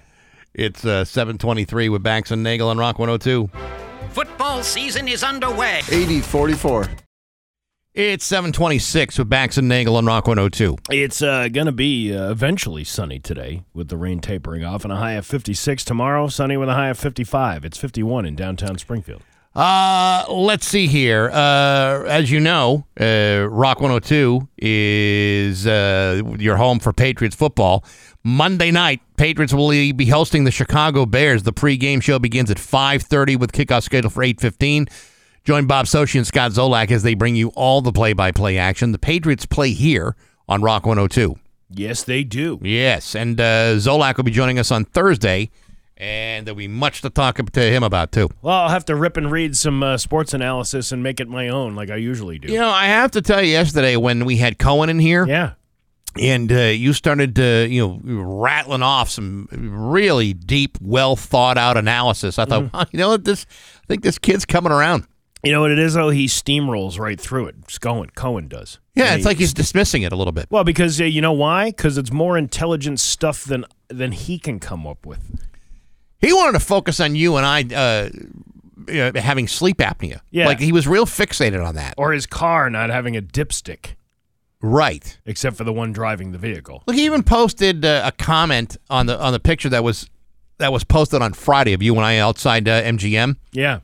And uh, calling us like, uh, you know, CPAP wearing phonies. Ain't nothing phony about wearing a CPAP. If you can't breathe at night, you- I mean, that's a, that's a serious condition. It's one of those things that, uh, like I said, uh, a lot of people have it, and nobody wants to talk about it because it's very, it's an unsightly uh, device to have. Sure, it's not But- the sexiest thing at the, in the house. But like I said, at this uh, little uh, get together I was at the other day, and uh, everybody starts talking about their CPAP machines. Uh, you feel like you're among you're among friends, Yeah. you're among uh, a club of people who uh, immerse themselves in uh, in the CPAP wearing business. See, Scott's reaction was the reaction you get all the time. How can you sleep with that thing in your face? Yeah. And the answer is, I wasn't sleeping when I didn't have it on my face. Think about I that. see, See, I just See could what- totally yeah, turn the totally- tables. Yeah, the little conundrum thing you gave them. That's it. yeah, something to think about. Right. Haven't slept in 20 years. Now I got a thing on my face. Now I'm sleeping like a baby. Think about it. That's Exactly. right. Exactly. Uh huh. It's just about 729 with Bax and Nagel and Rock 102. Here's your Western. It's 731 with Bax and Nagel and Rock 102. It's time for news, and it's brought to you by J. Smeagol Roofing. Visit jsmeagolroofing.com. Here's local radio icon Steve Nagel. Well, thanks, Bax. Uh, Carew, uh, I'm sorry, Cruz in Springfield responded to Carew Street. Cruise on Carew. Ooh. Ooh, I like that. How about Sounds that? like a good band name. Uh, Monday night for reports of a car accident. Fire department PIO. Public Information Officer. Oh, is that what it is? yes. That is the first time I've seen that written like that. I've never heard of I've never seen it written like that, but yeah, that's Yeah. Public Information Officer. Springfield Fire Department PO Drew Piemonte. See, I can't even say it right. PO Drew Piemonte. P.O. Monty. P.O. Mon- Ooh, he's the Ooh. P.O. Monte. Like he was born for this job. Yeah. Uh, told uh, Western Mass News one person was excreted and transported to a local hospital with non-life threatening injuries. When the uh, Western Mass crew arrived on the scene around 10:30 and saw a vehicle without its driver's door uh, loaded onto a tow truck in front of a Carew Street residence, what happened to the rest of the car? You didn't put the rest of the car. You just taking a door. I don't know. I- two. That's a two truck night. yes. No official word on what the uh, the cause of the accident is, but uh, the PO says non-life threatening injuries. Um, you ever read the uh, any stories about Padre Pio? No. uh, Padre Pio was this uh, was this priest, right? Mm-hmm. Who had uh, who somehow was able to be found in two different places at once. Had the stigmata on his hands, you know, the same wounds of Jesus. Yeah. Wouldn't it be interesting? You found out that this guy was God's public information officer. Oh yeah. Like this guy, I mean, he's been dead for years, but like this guy was like all of a sudden was getting, you know, like press releases from God every week. Mm-hmm. Make sure you read this. Yeah. Here, I- we're, we're having an event up here. What do, you, what do you what do you tell them about that? Well, how much did the damage? Oh, about five thousand dollars. giving him, giving him, uh, Yeah, like estimates, right? yeah. Yeah, Uh-huh. Damage estimates. A woman from Adams. The. Crusades. How much did that cost? Yeah, a woman from Adams was arrested after crashing into a Springfield police cruiser early Saturday morning. According to the department, around 2 a.m., officers were assisting with traffic in and outside the parking garage as bars and nightclubs were letting out in the lower Worthington Street area. When a driver got into a car with two passengers and almost immediately drove into a parked unmarked cruiser. Officers uh, conducted a field sobriety test on the driver, 24 year old Kristen Vasquez of Adams. Before placing her under arrest on the 100 block of Bridge Street, the two passengers were released. And a search of the vehicle revealed a loaded firearm that was wedged between the driver's seat and the center console. That's really not a place to hold a gun. No, I wouldn't think so. But you know, she was having a bad, bad day. You know, uh, all right. So the gun is in the car. The other two people, uh, she must have admitted that it was hers because I would imagine that uh, you would say, "Well, that doesn't. That gun doesn't belong to me. That's her gun."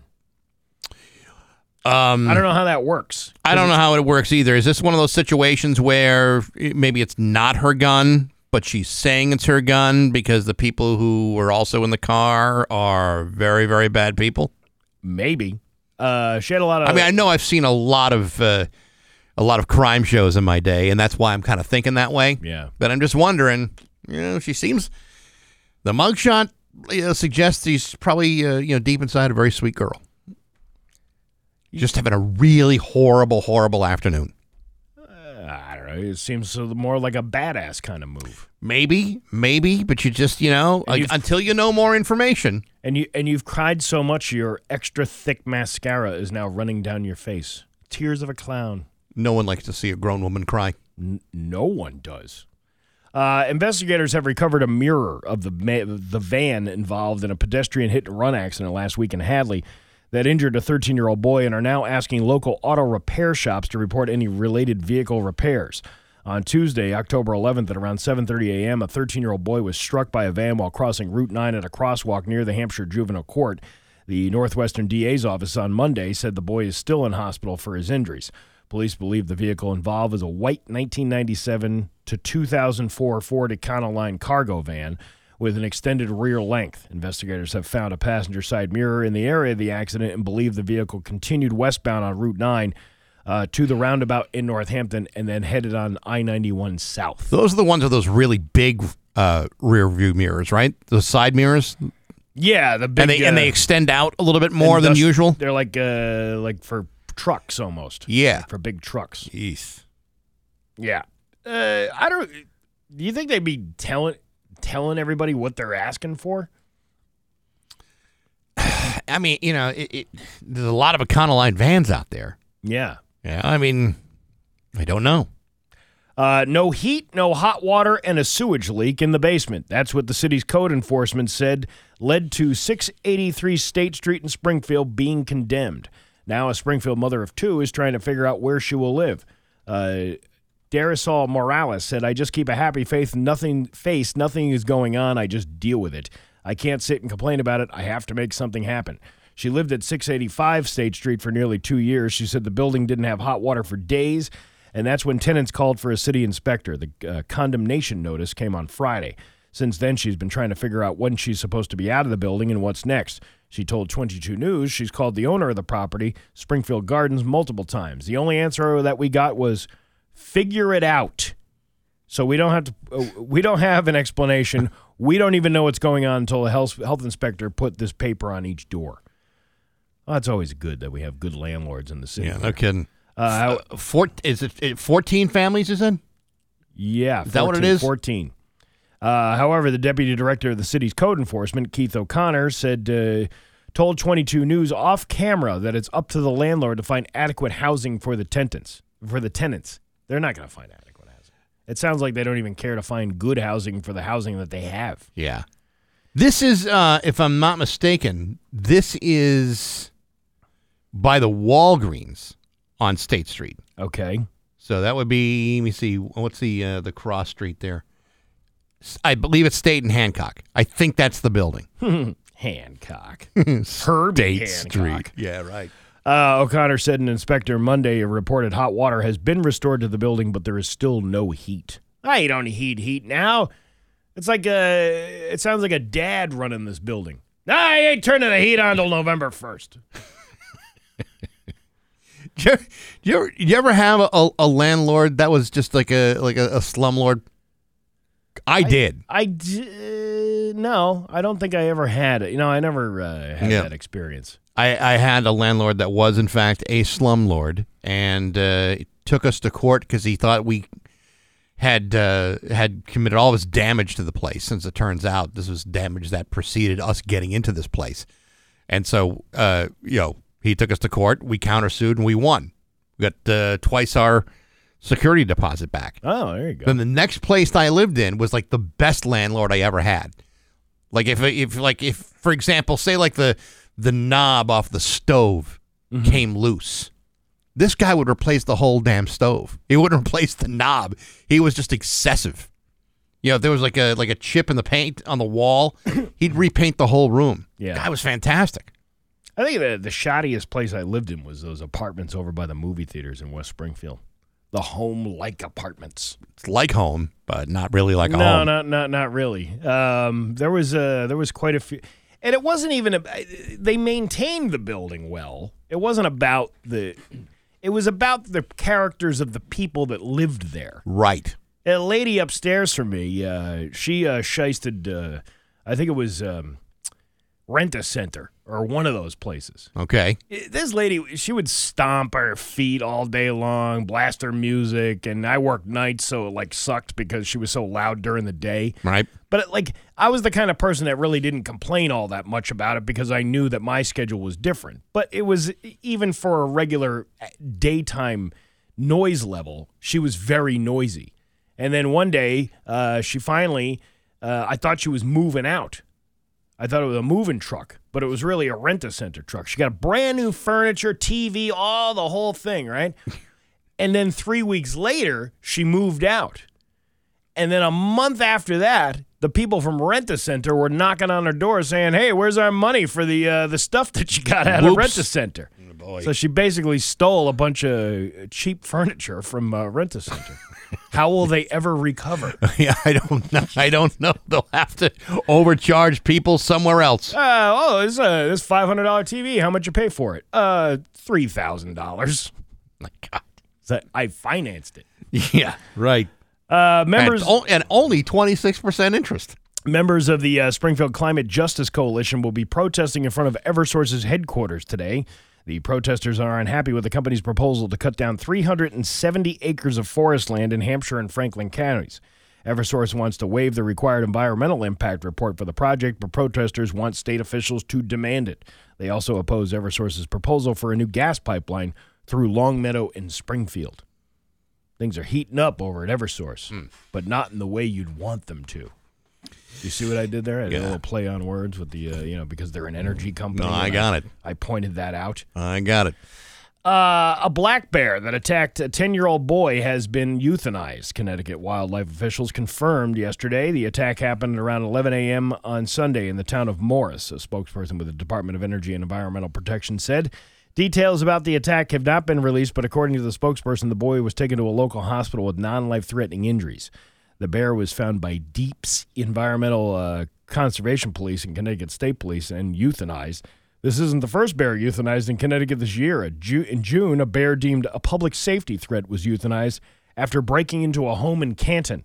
A homeowner told wildlife officials they tried to scare the bear away, but the animal tried to break through a window. It then ran away, only to return to the area a few hours later. The bear then ransacked a home's kitchen and was found with food items it had taken because it had showed no signs of fear or wariness of people. Officials euthanized the bear.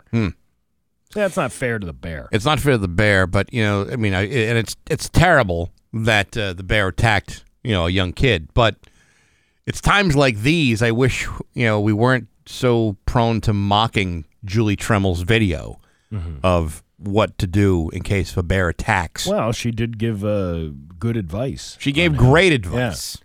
Get this the bear population has been on the rise across Connecticut. Officials said earlier this year, five years ago, the population was around 600 to 800 bears. Now it's estimated to be around 1,200 bears. I gotta tell you, there's there's bears all over the place.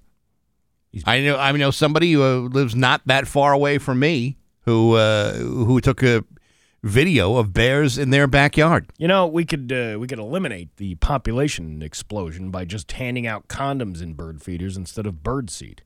You know, the bear goes up there and he's like, "Oh, look at that bird seed," and he gets up there and he's like, "Is this uh, ribbed for her All right. pleasure?" Have, have you ever seen a bear's paw? Yeah, Okay, so they're very very big, right? But they've also got very thick claws. yeah. Okay, and uh, I, I try to imagine this. You're a bear, okay, and you're in a situation where you're in heat. Okay, Yeah. okay. Uh, the bear, uh, you know, goes down to the local CVS, buys himself uh, a pack of, of condoms. I'm going to say magnums because I I don't even know how big a bear really I'm is. sure But a bear is probably bigger than a human. Po- probably, but Yeah. with those big claws, don't you think it would be very difficult for a bear to put one on? Well, you, you use mitts. You buy a, a couple of mitts, like oven mitts. Oven So it mitts. doesn't, yeah, it doesn't uh, puncture the You bear. think you could put a condom on with a pair of oven mitts? Yes. I don't think you could. How do you know? I'm just saying it's a, a natural assumption. You know, it's it's like a you know, I don't know, like a survival of the fittest type of thing. Listen, if you don't give these bears the condoms, they're going to start ransacking homes not only for food, for for Plan B kits. No, I get that. It makes perfect sense. Plus, I'm sure a bear doesn't really want to have any kind of venereal disease. I mean, they're Yeah. bears for crying out loud. The you know, last thing a, a bear needs is syphilis or gonorrhea or even HPV. Bears don't want that any more than anybody else does. But with them big claws, Steve, they're just going to rip those condoms to shreds. Like how this bear is the guy. Is he not going to the clinic to get checked up for all these diseases? Some bears are very, very hesitant to be seen by a public health official. Oh, is that so? Yes. They don't want to go into the clinic. They don't want to go into the hospital. You don't see a whole lot of bears in the emergency room. Hey, uh, what happened to you? Uh, this, this, this, this bear had some, uh, I don't know, Hogwarts on her honeypot, if you know what I'm saying. Now I can't. Now I can't even move. Yeah. I'm walking around the forest. Look at look at the way I'm stumbling around here. And now I'm I'm worried about the public shame. I got uh, I got syphilis from a from a bear. Hey, stay away from Yogi. Yeah, I I hear he's got some sort of chancre down there. The ain't, the Ranger ain't gonna like that one. Your uh, Pioneer Valley forecast today: rain uh, and fog tapering off to uh, sunshine with a high of 56. Tomorrow, sunny with a high of 55. It's 51 right now in downtown Springfield. I'm Steve Nagel, and that's the news on Rock 102. Oh yeah. Medicare beneficiaries save big with the Medicare plan designed for you. We're Rock at 752 in the Rolling Stones. Bax and Nagel on Rock 102. Sunshine eventually today with a high of 51. Tomorrow, sunny with a high of 55. It is 51 right now in downtown Springfield. Uh, it's time for benchmark time. Do you want benchmark time? Let her rip, Steve. All right. Now hear this with Bax and Nagel on Rock 102. The very well put together clips and audio clips. Am I the a hole? This is what that needs. It needs something like that. Needs a like a meow, meow, meow, or you want to. Uh, how would the how would the uh, how would that sound? I, I don't I don't even know. That's why we've been doing it for over a year and You know still what? can't come up with one. when I get that together, I'll say I'll do that as a now hear this bit. Oh, hey, now hear this. This is the, The intro for Am I the Yeah, see, we're we're moving right along here, Bax. We're gonna be just fine. Everything's working out. Uh, a pregnant Maryland firefighter who involved in a multi-car collision is being praised after the passenger after helping the passenger of an overturned car as she was going into labor. Here is Megan Warfield and her chief officer talking about this amazing story.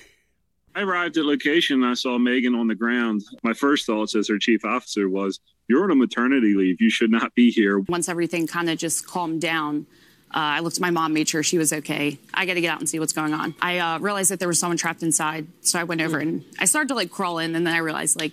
Good Lord, you're nine months pregnant. Like, what are you doing? what are you doing? Yeah. So when the, I guess the adrenaline kind of started to chill out, I started to get some abdominal cramping, and uh, my boyfriend said, you know, I think we should definitely get Oh, look at that, huh? That's crazy. Giving birth after helping other people. Well, you know, um, sometimes, like at the end of a pregnancy, it's like the uh, the, uh, the the mother will get this burst of energy to start doing stuff. I don't know if it's like a it's like some sort of phenomenon. I don't know if it's like a like a hormonal thing, but they'll get this like this burst of I gotta go. Uh, I I gotta go change the walls. You know, I Mhm. gotta go paint a, a room or whatever, and it's a sign that like you know labor's about to happen right this second. Yeah, uh, that, that's what are they? Maternal instinct? Is that what it is? I Is forgot that what it, is? it's. It's a like, stage. I forgot what they called it, but yeah, uh, yeah something like that. It reminds me of uh, of uh, when um Steve Martin and John Candy were getting picked up at the uh, the the was it Braidwood Inn or something like that, and the planes, trains, and automobiles. And they had that guy, uh, I think his name was Gus, come from the country to pick him up, and the lady gets out to put the luggage in the back of the car, and they're like, "No, no, no, we'll get it." And you're like, "No, she can handle it. She's she's short, but she's strong. She once had a baby, came out sideways. She didn't scream or nothing. It's just loosely based on what, what she actually said. Uh, have you heard Bruce? Spr- This is clip number two, by the way, in case you're counting. Uh, have you heard Bruce Springsteen's new song? I actually have not. It is. Uh, it's the cover of the nineteen uh, of the 1985 Commodores hit "Night Shift," and fans are loving it. Oh, talk to me so you can see what's going on. Say you will sing your songs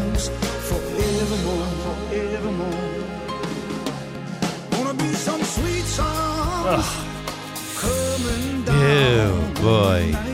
You know what's worse than Lionel Richie singing that song? Bruce Springsteen singing that song. Exactly. Oh, Oh man. I- Here, let me uh, let me just poop out another hit and uh, charge you four thousand dollars for a ticket to my show. Did, didn't didn't he just say how proud he was of this record? Like he really felt like he was singing his heart Oh, out. Oh, he's proud. Oh my god. Jesus. What happened to him? Why I- did he I- become I- such a sellout? Four thousand dollar tickets for his show, and then he comes out with this piece of crap. Oh yeah, I've been working on some new, new, old stuff. Oh my god. Yeah, well, that's how he. That's how he did. He used to write the songs. Now he just sings them. I, I. I know this is an unpopular opinion, but um, I just never got it with the with Springsteen. Just never really well, I could mean, never do it. I think because of uh, you know some of the hits that he had, where you know obviously "Born in the USA" became this like Americana theme that Sure. we play at like, Right. you know sporting events and everything else like that. But yeah, you're right. I don't really see the I mean, like uh, like Born to Run. Well, that's a snappy number. That's like I could uh, I could live with that. But you know, would I want to sit around for four and a half hours watching him perform at four thousand dollars for a floor seat? No, I don't think so. yeah. To me, that's not worth it. Uh, clip number three, I believe. Three. on, right? Uh, a woman, a woman walking on a beach in Australia found what may be a humpback whale penis. Here she is stumbling upon it and then talking about the TikTokers saying it is a whale penis. Here's a new one. What is that? It is massive. Like the size of my leg. Disgusting. So, with the help of TikTok and marine biologists, I think we have finally figured out what that weird animal thing is. It's a whale. Apparently, the males fight and they bite each other's things off. And then they just wash up on beaches all around the world. What's, uh, what's with the sound effects? I don't know, but I've never stumbled upon a whale penis You mean, I- before. did she trip over it or? Well, she uh, she picked it up and uh, she gave it to somebody, and they and she said, uh, uh, and they didn't thank her, and she said, uh, "You're welcome." I just did a Google search on whale penis, and now I'm really regretting having done that. Why is it? Uh, should I not? Is this like the two girls one cup thing? Yeah, I don't know. I mean, I just I feel like ooh, I sh- I wish I hadn't really seen that.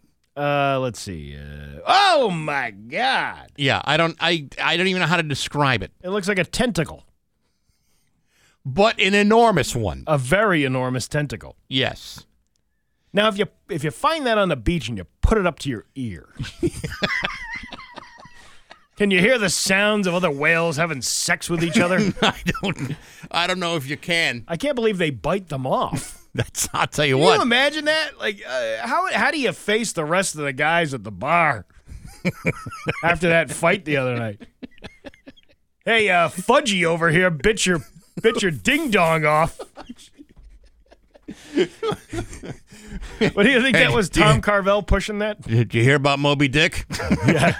You're not, You don't want to know. You don't want to know. Yeah, yeah. that is now hear this at 7:59 with Bax and Nagel of Rock 102. New England Patriots.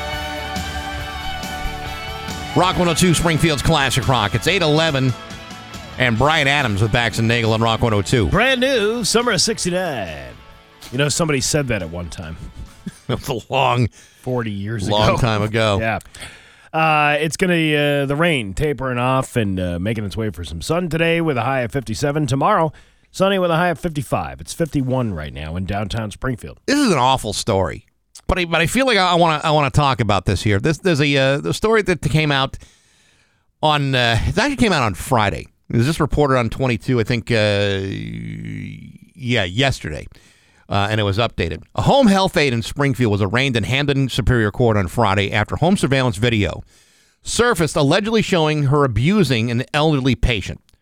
Uh, Rodette Robinson, a licensed CNA, a certified nursing assistant, was fired by uh, the home health agency that employed her in November of 2021 after the family of a 91 year old Alzheimer's patient in Wilbraham reported her for abuse.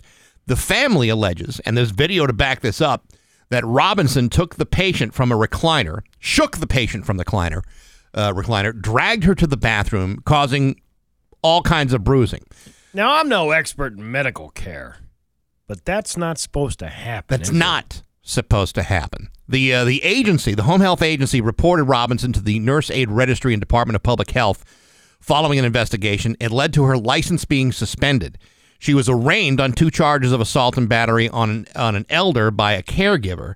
And uh, the judge ordered Robinson uh, could be released on several conditions. There's a stay away order from having uh, no victim, uh, no contact with the victim and her family, uh, no contact with witnesses. She can't work in uh, the healthcare field, no work as a CNA or health home aide in any setting, no work or volunteer work in a nursing facility uh, uh, no uh, work, volunteer, or provide healthcare service to anyone who is developmentally disabled or anyone over the age of 60, and no out of state travel except to Connecticut to visit family without court approval. And she's scheduled for a pretrial hearing in December. You know, when you have um, a parent or a spouse or a, a- a loved one going into either a facility or someone is being brought into the home to care for their health needs, regardless of what those needs are, you're going into these situations with a certain level of trust that what you're getting is one, good health care, mm-hmm. and then two, that your loved one is being treated humanely and professionally. And then when you hear a story like this, you know, it scares the living bejesus out of you because you don't want to see this happen to Yeah, right. your fam, you know, your parents or you know your you know husband or wife if they have to go into a facility or they have to be checked in on because of uh, of health conditions in the home. You're going in there with a great deal of trust, and if someone is behaving in a way which is abusive, I can't imagine anything more exasperating and and uh, and and egregious as that kind of abuse against someone that you're you know that uh, that that you care for. Yeah, and it happens a lot more than you think it does. You know, these are the ones that you hear about, the ones that actually get arrested or get caught doing something like that. But that stuff happens all the time. Yeah. and and and, and not to and I listen. I I, I want to be clear that for the most part, many of these facilities, many of these home health care workers are good, hardworking people and do offer the empathy and the care that you would want your loved one to have. But there are certain instances where uh, you don't know. You don't really know what's going on because you maybe not be allowed in the facility. I remember bef- my mother was uh, my mother had a fall. She she had Alzheimer's and dementia. She was, had been diagnosed with that for a couple of years. Right. And she had a fall. And usually that's how that happens. You know, that's usually the beginning of an end for, for an elderly patient who's who's in that condition that once you fall, then it's hard to recover from those things, and it's multiple surgeries or, or whatever. So my mother fell. She didn't break anything, but she she hurt herself pretty good, and then she was in into a hospital, and then the, you know the way the insurance works is well, no, we're moving you to a rehab, a rehab facility, Right. for elderly people. The we didn't really care for that particular rehab that was available. And that's the other thing. It's about money. It's about how much money you can spend. It's about how much money is available. Uh, this was all paid by Medicare or Medicaid, whatever. I think it was Medicare uh, at that point. Um, but it's not. It wasn't the best facility. And for about three weeks, she was in this facility, and you know, my sister, who was her caregiver, was making sure that some, at least somebody, was there every day, Right. uh, looking after her. But then when questions started to arise, they went to, well, you can't have any visitors here anymore because uh, we're co- somebody has COVID. We're not letting anybody in the building. now this was last. This was last like August, Right. I think uh, not this past August, but the year 2021. And what a great way to get out of not showing somebody how you're taking care of somebody by saying, hmm, "Oh, you can't come in here. We have this COVID policy, and nobody's Right. allowed in here anymore." I mean, well, they could have had COVID. I mean, there, there could have been a policy. There could have been.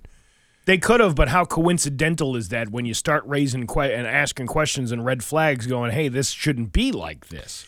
You know, You know, the the thing that I think a lot of uh, these agencies suffer from, and and not just you know the the the inpatient, uh, you, you know, long term care people, but you know the people who are you know going into individual homes. right? I think a lot of the the things these agencies are facing are the same kind of things that everyone is facing, and there's a labor shortage, and you wonder, well, okay, how are these people vetted? Because you know, oftentimes if you if you follow references, you know, if you want to hire somebody, there's certain things you can ask a reference, mm-hmm. and certain things you can't, and there's certain things that a reference will disclose and certain things that they absolutely will not disclose, like why they're no longer working there, you know, or any kind of you know personal uh, things. But you never really get a full sense of why is this person no longer at a previous employer? Why are they looking for a job? You don't always know that. So your ability to vet somebody, apart from you know a criminal uh, check, Right. may not necessarily be available to you. So there are plenty of people who are no longer looking to do this kind of work because of the labor shortage and they got other things going on.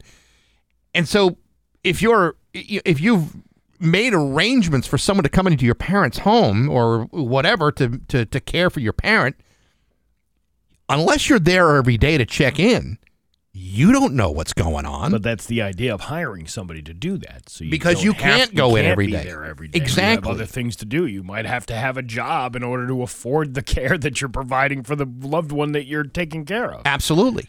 So and, and and even and even in, you know the, the the like the nursing facility. some of them, like you said, some of them are excellent and do a very good job of making sure that everyone is safe and well protected. But sometimes you hear stories of places that are not so well run and maybe do not have a high threshold of uh, of vetting people to work there.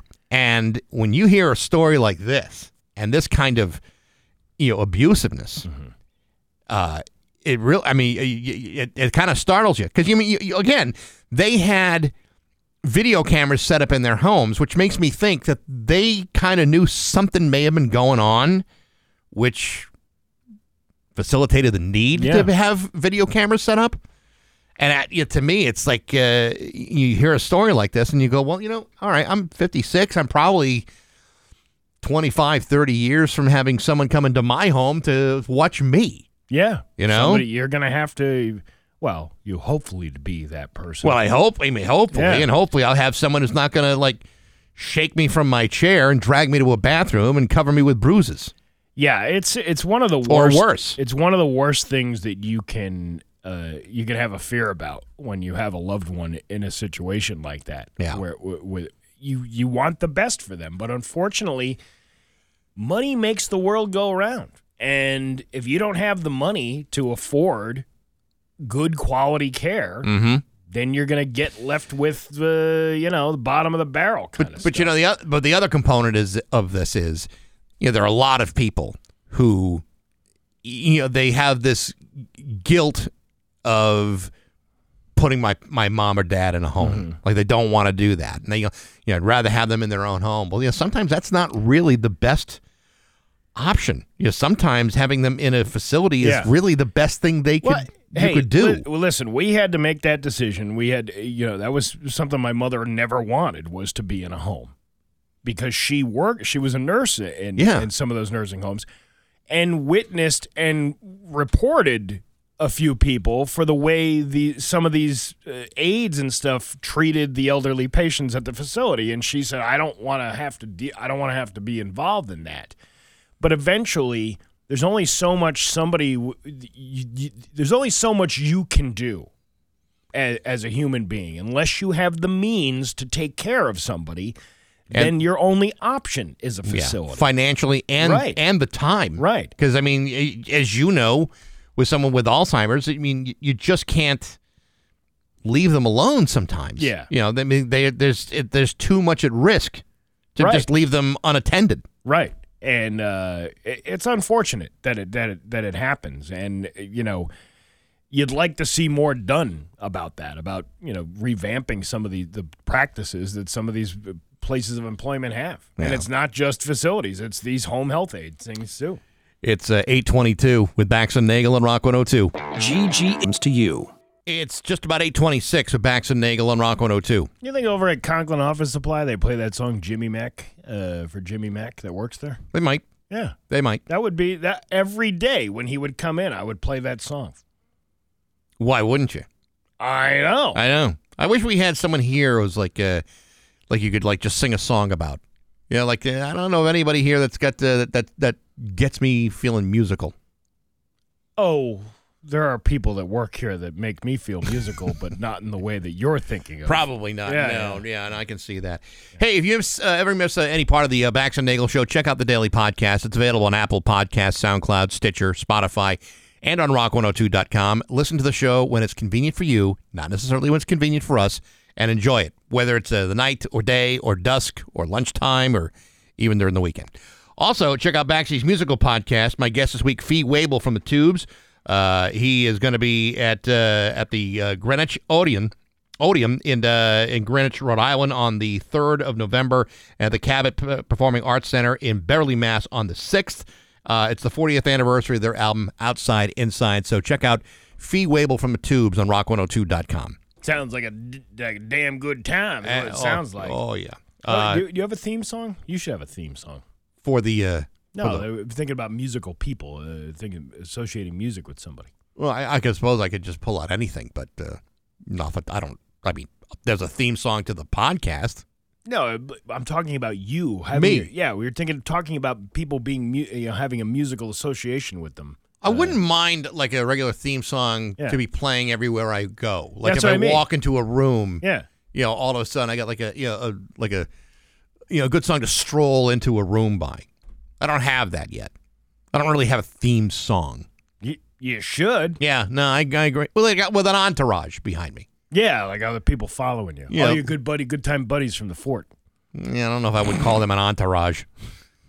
Yeah, because they never really leave there. They just stay there. It's like I mean, yeah, They're they fixated to those stools. they never really go. Yeah, no, I think they're con- I think they're connected to the furniture. Well, uh, 293 1021. If you have any suggestions for Bax's theme song, uh, we'll take them. No, that's that's. Uh, Are you sure? Save your energy. It's we got news next to Rock 102. Here's your Western Mass News first alert forecast. Clouds. 631 with Bax and Nagel on Rock 102. It's time for news brought to you by Gary Rome Hyundai. Gary Rome will pay you more for your car, whether you trade it or not. Here's local radio icon Steve Nagel. Thanks, Bax. Two men are facing firearm charges after an AR 15 style rifle was located inside of a vehicle after a traffic stop on Sunday.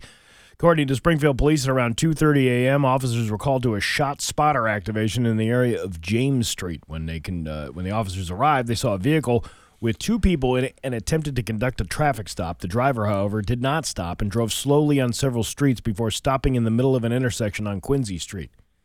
That might indicate that uh, you're up to something. Yeah, something no good. The slow getaway with a stop in the middle of an intersection.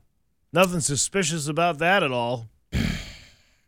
Isn't that what normal drivers do? Like, uh, you know, slowly drive through like an intersection, you know, stop at the stoplights, Usually, stop signs. You go through the intersection. You don't stop directly in the middle of it. No, that's that's Yeah. true. But you know, usually at the at the stop at the line, you stop. Uh, the driver was arrested and the passenger was detained while officers conducted an investigation. They found an AR 15 style rifle capable of holding 30 rounds of ammunition and loaded with 13 rounds. We already did the math on that. There's 17 uh, missing ah, in the chamber. Okay, good. I'm glad you did the Not math, so I didn't have to. The, from the magazine thing. You know, these magazines, uh, stop subscribing to them. who's reading magazines I don't know. I don't know. Investigators have recovered a mirror of the van involved in a pedestrian hit and run accident last week in Hadley that injured a 13 year old boy and are now asking local auto repair shops to report any related vehicle repairs. On Tuesday, October 11th at around 7:30 a.m., a 13 year old boy was struck by a van while crossing Route 9 at a crosswalk near the Hampshire Juvenile Court. The Northwestern DA's office on Monday said the boy is still in the hospital for his injuries. Police believe the vehicle involved was a white a 1997 to 2004 Ford Econoline cargo van with an extended rear length. Investigators have found a passenger side mirror in the area of the accident and believe the vehicle continued westbound on Route 9 to the roundabout in Northampton and then headed on I 91 south. So if you have any information, you should really call the Hadley police. Um, yeah, we was, I was uh, noticed a van yesterday uh, in my town that uh, it's one of them like camper vans. Remember those old? Uh, sure.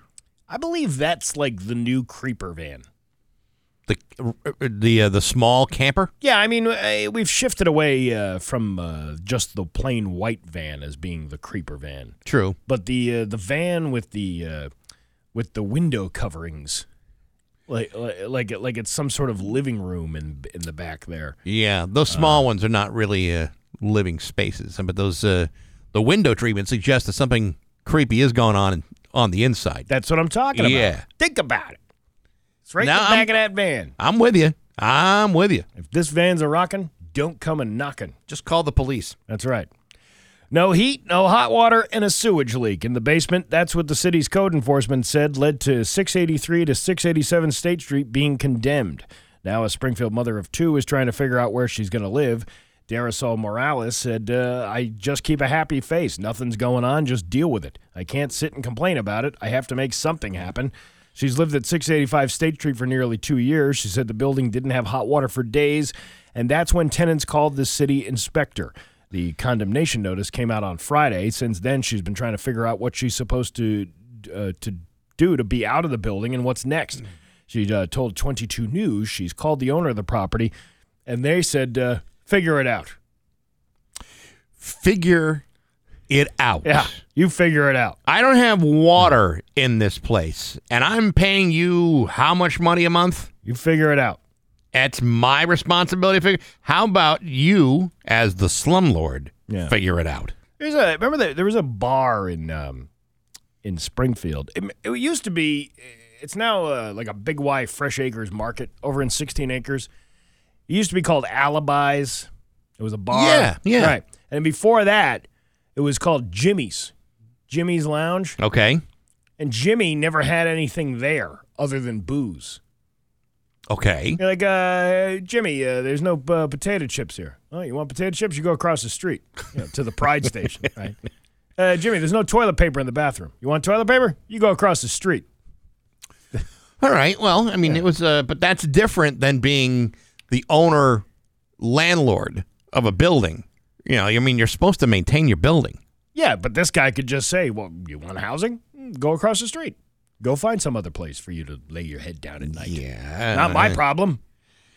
Except it will be your problem when they condemn your building, and then you're not able to, you know, get rent from anybody. Do you want me to raise the rent on you? Is that how you want me to pay for these costly repairs that uh, go along with owning a building I've neglected for the last 20 years? I don't think so. I'm pretty sure you know what kind of landlord I am. Yeah. And it should be no surprise when I tell you to go walk away. But uh, Deputy Director of the city's code enforcement, Keith O'Connor, said, uh, told 22 News off camera. Hey, I don't want, I don't want to be on camera. but let me tell you something. The landlord needs to find adequate housing for these people. I, I didn't say that on camera. I know. I just, uh, I just want to say that off camera. Uh, this uh, this woman said she found uh, out after her 13 year old daughter found the notice on the door, and now she's trying to figure out what she and her two children are going to do. Honestly, I think my only option is going to have to be to get a storage unit and probably go to a shelter or something. And I'm probably not the only one. That sucks. 14 people are going to have to uh, vacate that building. 14 families. 14. eh, That's right. Yeah. 14 families. So could be 30, Could be a hell a lot, people. of a lot more people in there. Uh, coyotes surrounded a person walking their dog north of Boston over the weekend, but were apparently scared off by police cruisers that arrived to help. Police in Swampscott received a call around 9:30 p.m. Saturday from a dog walker who said that they were surrounded and that the coyotes were not backing down. Police said in a Facebook post. Officers counted at least nine coyotes. They retreated after the arrival of cruisers with their lights flashing. Jesus, it's the cops. I ain't going back there again. Is any one of these uh, any one of these coyotes a super genius? Uh, I believe he is a super genius. Police escorted the uh, dog walker and their pet home with no additional danger. Police also posted tips from the Humane Society for how to deal with bold coyotes, inc- uh, urging residents to be aware of their surroundings. Like if you're walking towards a uh, a, a tunnel that wasn't there before, but mm-hmm. yet looks like it goes directly through the other side. It will for you, but when the coyote tries to chase you, it'll Yeah. smack dab like a pancake right against the facade of that drawn tunnel. You know, if I were a coyote, and I'm not, uh, I would be more concerned less about the tunnels and more concerned about those anvils falling falling from the sky.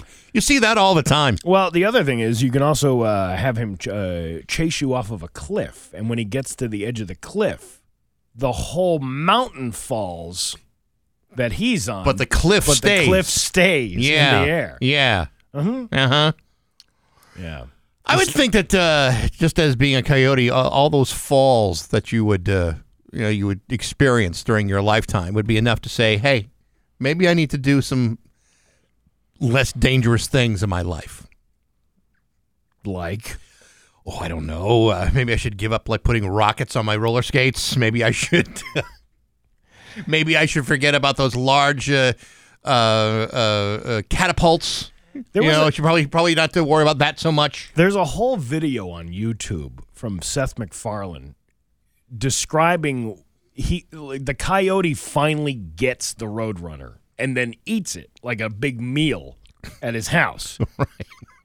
And then he realizes he has no purpose left in his life anymore, and he's, uh, you know, Yeah. he's, he's living on the streets. He's drinking heavily. He's, you know, doing all. He's being abusive as a father to his other coyote family members and, Mhm. and things like that. And then, uh, then he comes uh, w- with a moment of clarity uh, when he finds the Lord Jesus Christ in his life. Well, some you know sometimes you know uh, actualizing your dreams Yeah. uh, can be disappointing in a, in a, in a way, which I'm sure is very much the same as the situation that you're describing for us right now. it's amazing how that works out. Yes, it is.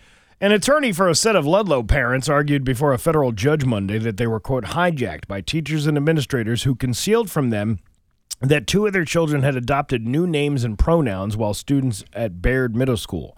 Four parents filed a civil rights complaint in U.S. District Court in April. Two have since dropped out of the lawsuit, according to Mary McAllister, a lawyer with the Georgia based Child and Parental Campaign that bills itself as, quote, protecting children from the harms of gender, gender identity ideology. McAllister argued on behalf of the plaintiffs during a special session before uh, the Maestro at Western New England University Law School. The judge held the hearing after the educators and school administrators asked him to toss out the suit.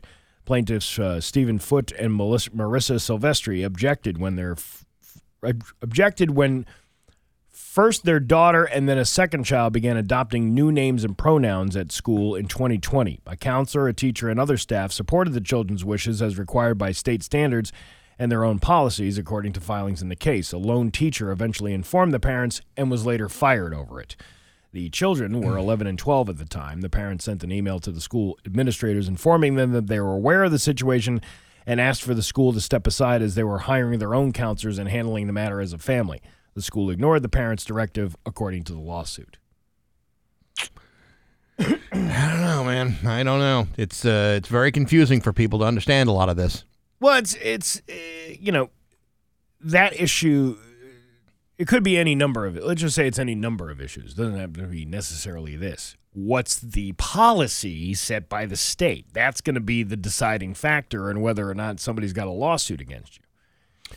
Yeah, but in a situation like this, when there's so much nuance, you know, when there's so much confusion about, you know, identification and pronouns, you know, I mean, you know, for for many of us, I mean, listen, if you want me to, if you want me to address you in a certain way, I will do it because, you know, I, I try to be considerate as possible.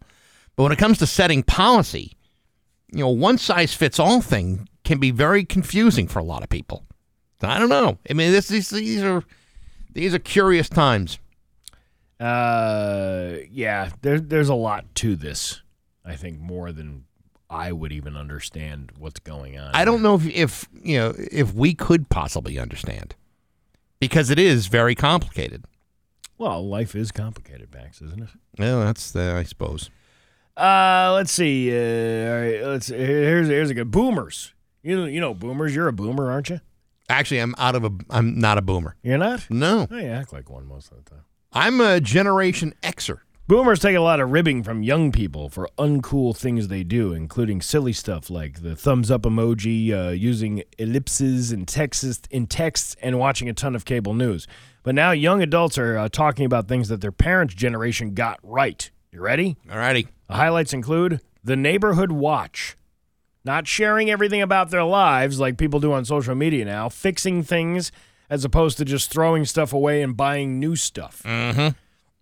Affordable housing, although it's debatable whose fault that is. Hospitality to total strangers, helping neighbors and community in general. See, that's important stuff. Yeah. Yeah. Su- kids today don't understand any of that stuff. Super simple hiring where you can just walk into a place and ask for a job. Well, most places want you to do it online anyway. They don't want to deal with Most- people walking in a place. Most places are so desperate to hire people that you could mm-hmm. probably do that. Having real art and not mass produced uh, decor. You know, like you'd see at a Target or a, a Home Goods or Right. something like that. And owning physical copies of music and movies rather than just digital everything. See, that's inconvenient. The with the the the physical copies. Yeah. Yeah, but you know, I, I do prefer it.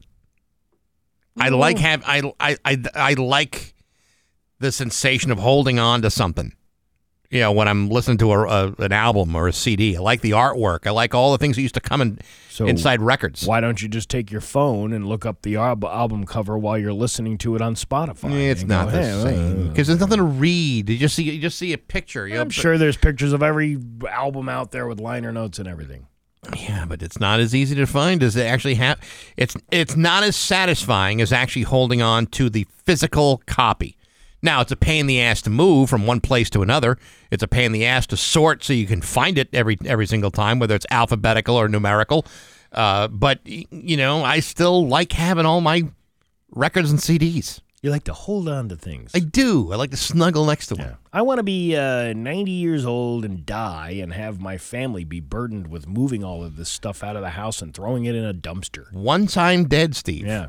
It's not my problem. That's what I'm saying. It's their problem. Your uh, Pioneer Valley forecast today: the, uh, the fog and rain moving out of the area, with uh, making way for some sunshine. I feel like a meteorologist when I'm talking about.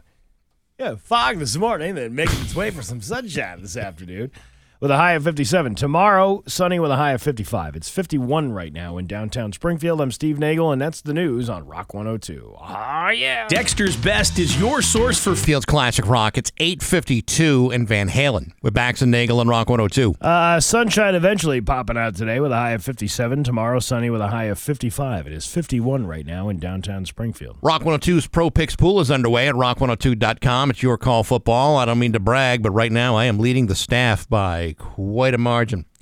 Uh, weekly winners get a $50 gift certificate to Geo's Pizzeria and Hampden. Pizza the way you like it. The overall season winner gets a $500 cash card courtesy of Nor'easter Organic Life Hydroponics. Check the stats or go with your gut and play Rock 102's Pro Picks Pool from Nor'easter Organic Life Hydroponics and Rock 102 Springfield's Classic Rock. I am clobbering Pat Kelly by uh, two points. I uh, I'm trying to log in to see where I am with this because I did it and I don't rem- I haven't tracked myself. My uh, my name wasn't highlighted up where you guys are. Yeah, so I'm uh so Pat I got 54 points, Pat's got 2, Sandy's got like 28. She's way behind. And I don't even I, I don't even see you up there. I don't know where Uh, you let's are. see. Uh, I am uh, leaderboard. Let's see. Leaderboard. Yeah, you're right at the top. Oh yeah. I'm crushing it. I'm not even on the list. Yeah, what, what is I mean, how far in advance did you pick uh, the games? I missed the first week, and then I picked all the uh, picked all the other ones. Yeah, I'm not even on here for some. Yeah, we got to figure that. We got to fix that. Do we really need to? Yeah, I think I think it would be good. I mean, to, to kind of show off your spot on analysis, like you've been showing Zolak and Cohen. Uh, let's see. Picked uh, 14. Of, uh, what are we on? Oh, I had uh, seven of 14 out of correct last week. See, I had eight out of 16 correct the week before. right? I had uh, so it's basically a 50-50 shot. Well, there you go. doing. You're doing great. No, I'm not. I'm not going to win a gift certificate. I can't win a gift certificate to Geos. I like Geos. I know. I, I just, know. Uh, I'm not going to win a gift card to them. I mean, you know, lo- there's no there's no gift cards for lonesome losers, Bax. have you heard about the lonesome loser? Beaten by uh, Queen of Hearts That's every time. Yeah, That's what yeah, it is. Yeah, Yeah, yeah, that's the one. Yeah. I had to sing it in my head. By the way, uh, our scores, Pat and I, yeah. wouldn't even make the top ten because there, there are some uh, some folks that are doing much better than us. I wonder how many people are cheating on this. You can't cheat on it. There's no way to cheat. How do you know? What if uh, some of these people who are really, uh, you know, listen, I'm going to win that gift card to Geos each and every week. And here's how I'm going to do it I'm going to pay off some players to drop the games that I want them to win Mm-hmm. For this, for this particular contest. listen, I understand a uh, a Geo's gift certificate is valuable, but it is no more valuable than the fifty dollars that you're getting. Same thing with the uh, the five hundred dollar cash card. Yeah. You know, it's not like you get a five hundred dollar cash card and all of a sudden it's worth a thousand bucks. It's only worth five hundred dollars. So, you know, you can pay off all the players you want. It's only worth a Geo's gift certificate and a five hundred dollar cash card. Well, not anything wrong with those No, prizes. I'm just saying Nothing wrong with those prizes, but uh, this is a fail safe system we got here. You don't think there's any? Uh, what was that? Uh, what was the thing that they did on Quiz Show? It's not Plugola. It's something along the lines of that. well, it's not. It's not even payola. It's uh, I mean, it was. it's just fraud. Yes, fraud. Yeah. You think there's fraud going on. Not in this. uh, not in this the- with game. The there's not. players of this game. Listen, we've done plenty of things that were fraudulent over the years. This is not one of them. Listen, I work here. My name's not even on the the li- the, the thing that says people work here. Well, then you need to talk to the lady to fix that. Well, I she should have known. I don't know. I'm Still just not too late. Yeah. It's 856 Bax and Nagel on Rock 102. New England Patriots football. Every game.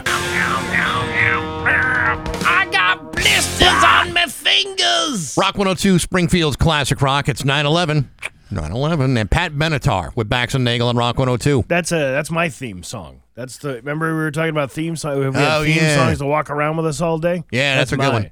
Someone Yeah, right. suggested I use like a vehicle by the Ides of March. Ooh, that would be a good one. That's a good one. I haven't Yeah. heard that one in uh, quite a quite a few years. I don't even I don't even know if we have that one available. I don't even know if we know uh, if the music programmers here know who Vehicle is. I don't know. I mean, it's a it's a pretty popular song back in the. No, we don't even have that anywhere. Or of course, I spelled it wrong too. Anyway, uh, yeah, no, uh, yeah, I don't think we have that one. You know, if we only had somebody to do all this stuff for us, like a producer. Oh, I take that back. We do have it. What? Oh, there you go. Yeah, you can see me like walking down Main Street, you know, popping out of like a, a hot table, sandwich in my hand and a bag. You know what you need? What? You need uh, you need that Technicolor Dream Coat Yeah, that's right. You know, and a hat and a cane. that's it. You'd be big pimping down the streets of East Longmeadow in Hampden. That would be pretty cool, wouldn't it? Yeah. Look at me. Backs to the bitch. Come on, let's go. That's it. Yeah. I'm going to the discount liquor store. I really like this song. It's a good one. It is a good toe Yeah. tapper, isn't it? Love you, need you, need you.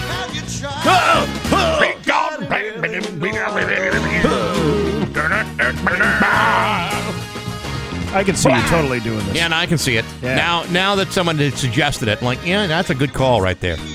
That's right. No matter where I walked, no matter where I went, this is playing in, in the background. I like that. Yeah. I'll have to work work out the arrangements.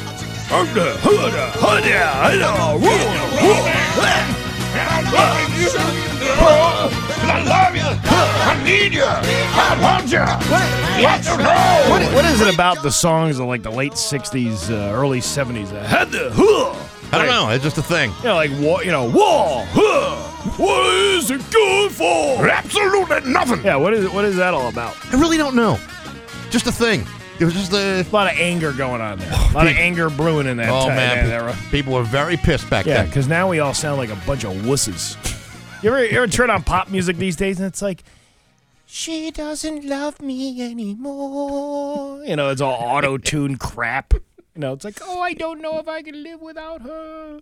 Yeah, I know. It's uh, Everybody's so lonely. I know. Yeah. But you got vehicle by the Ides of March. Yeah, I want to go live back in that era. It's just about 914 with Bax and Nagel on Rock 102. Listen each Thursday morning around 8:10 as Bud Light presents Scott Zolak from the Patriots broadcast booth as he breaks it down with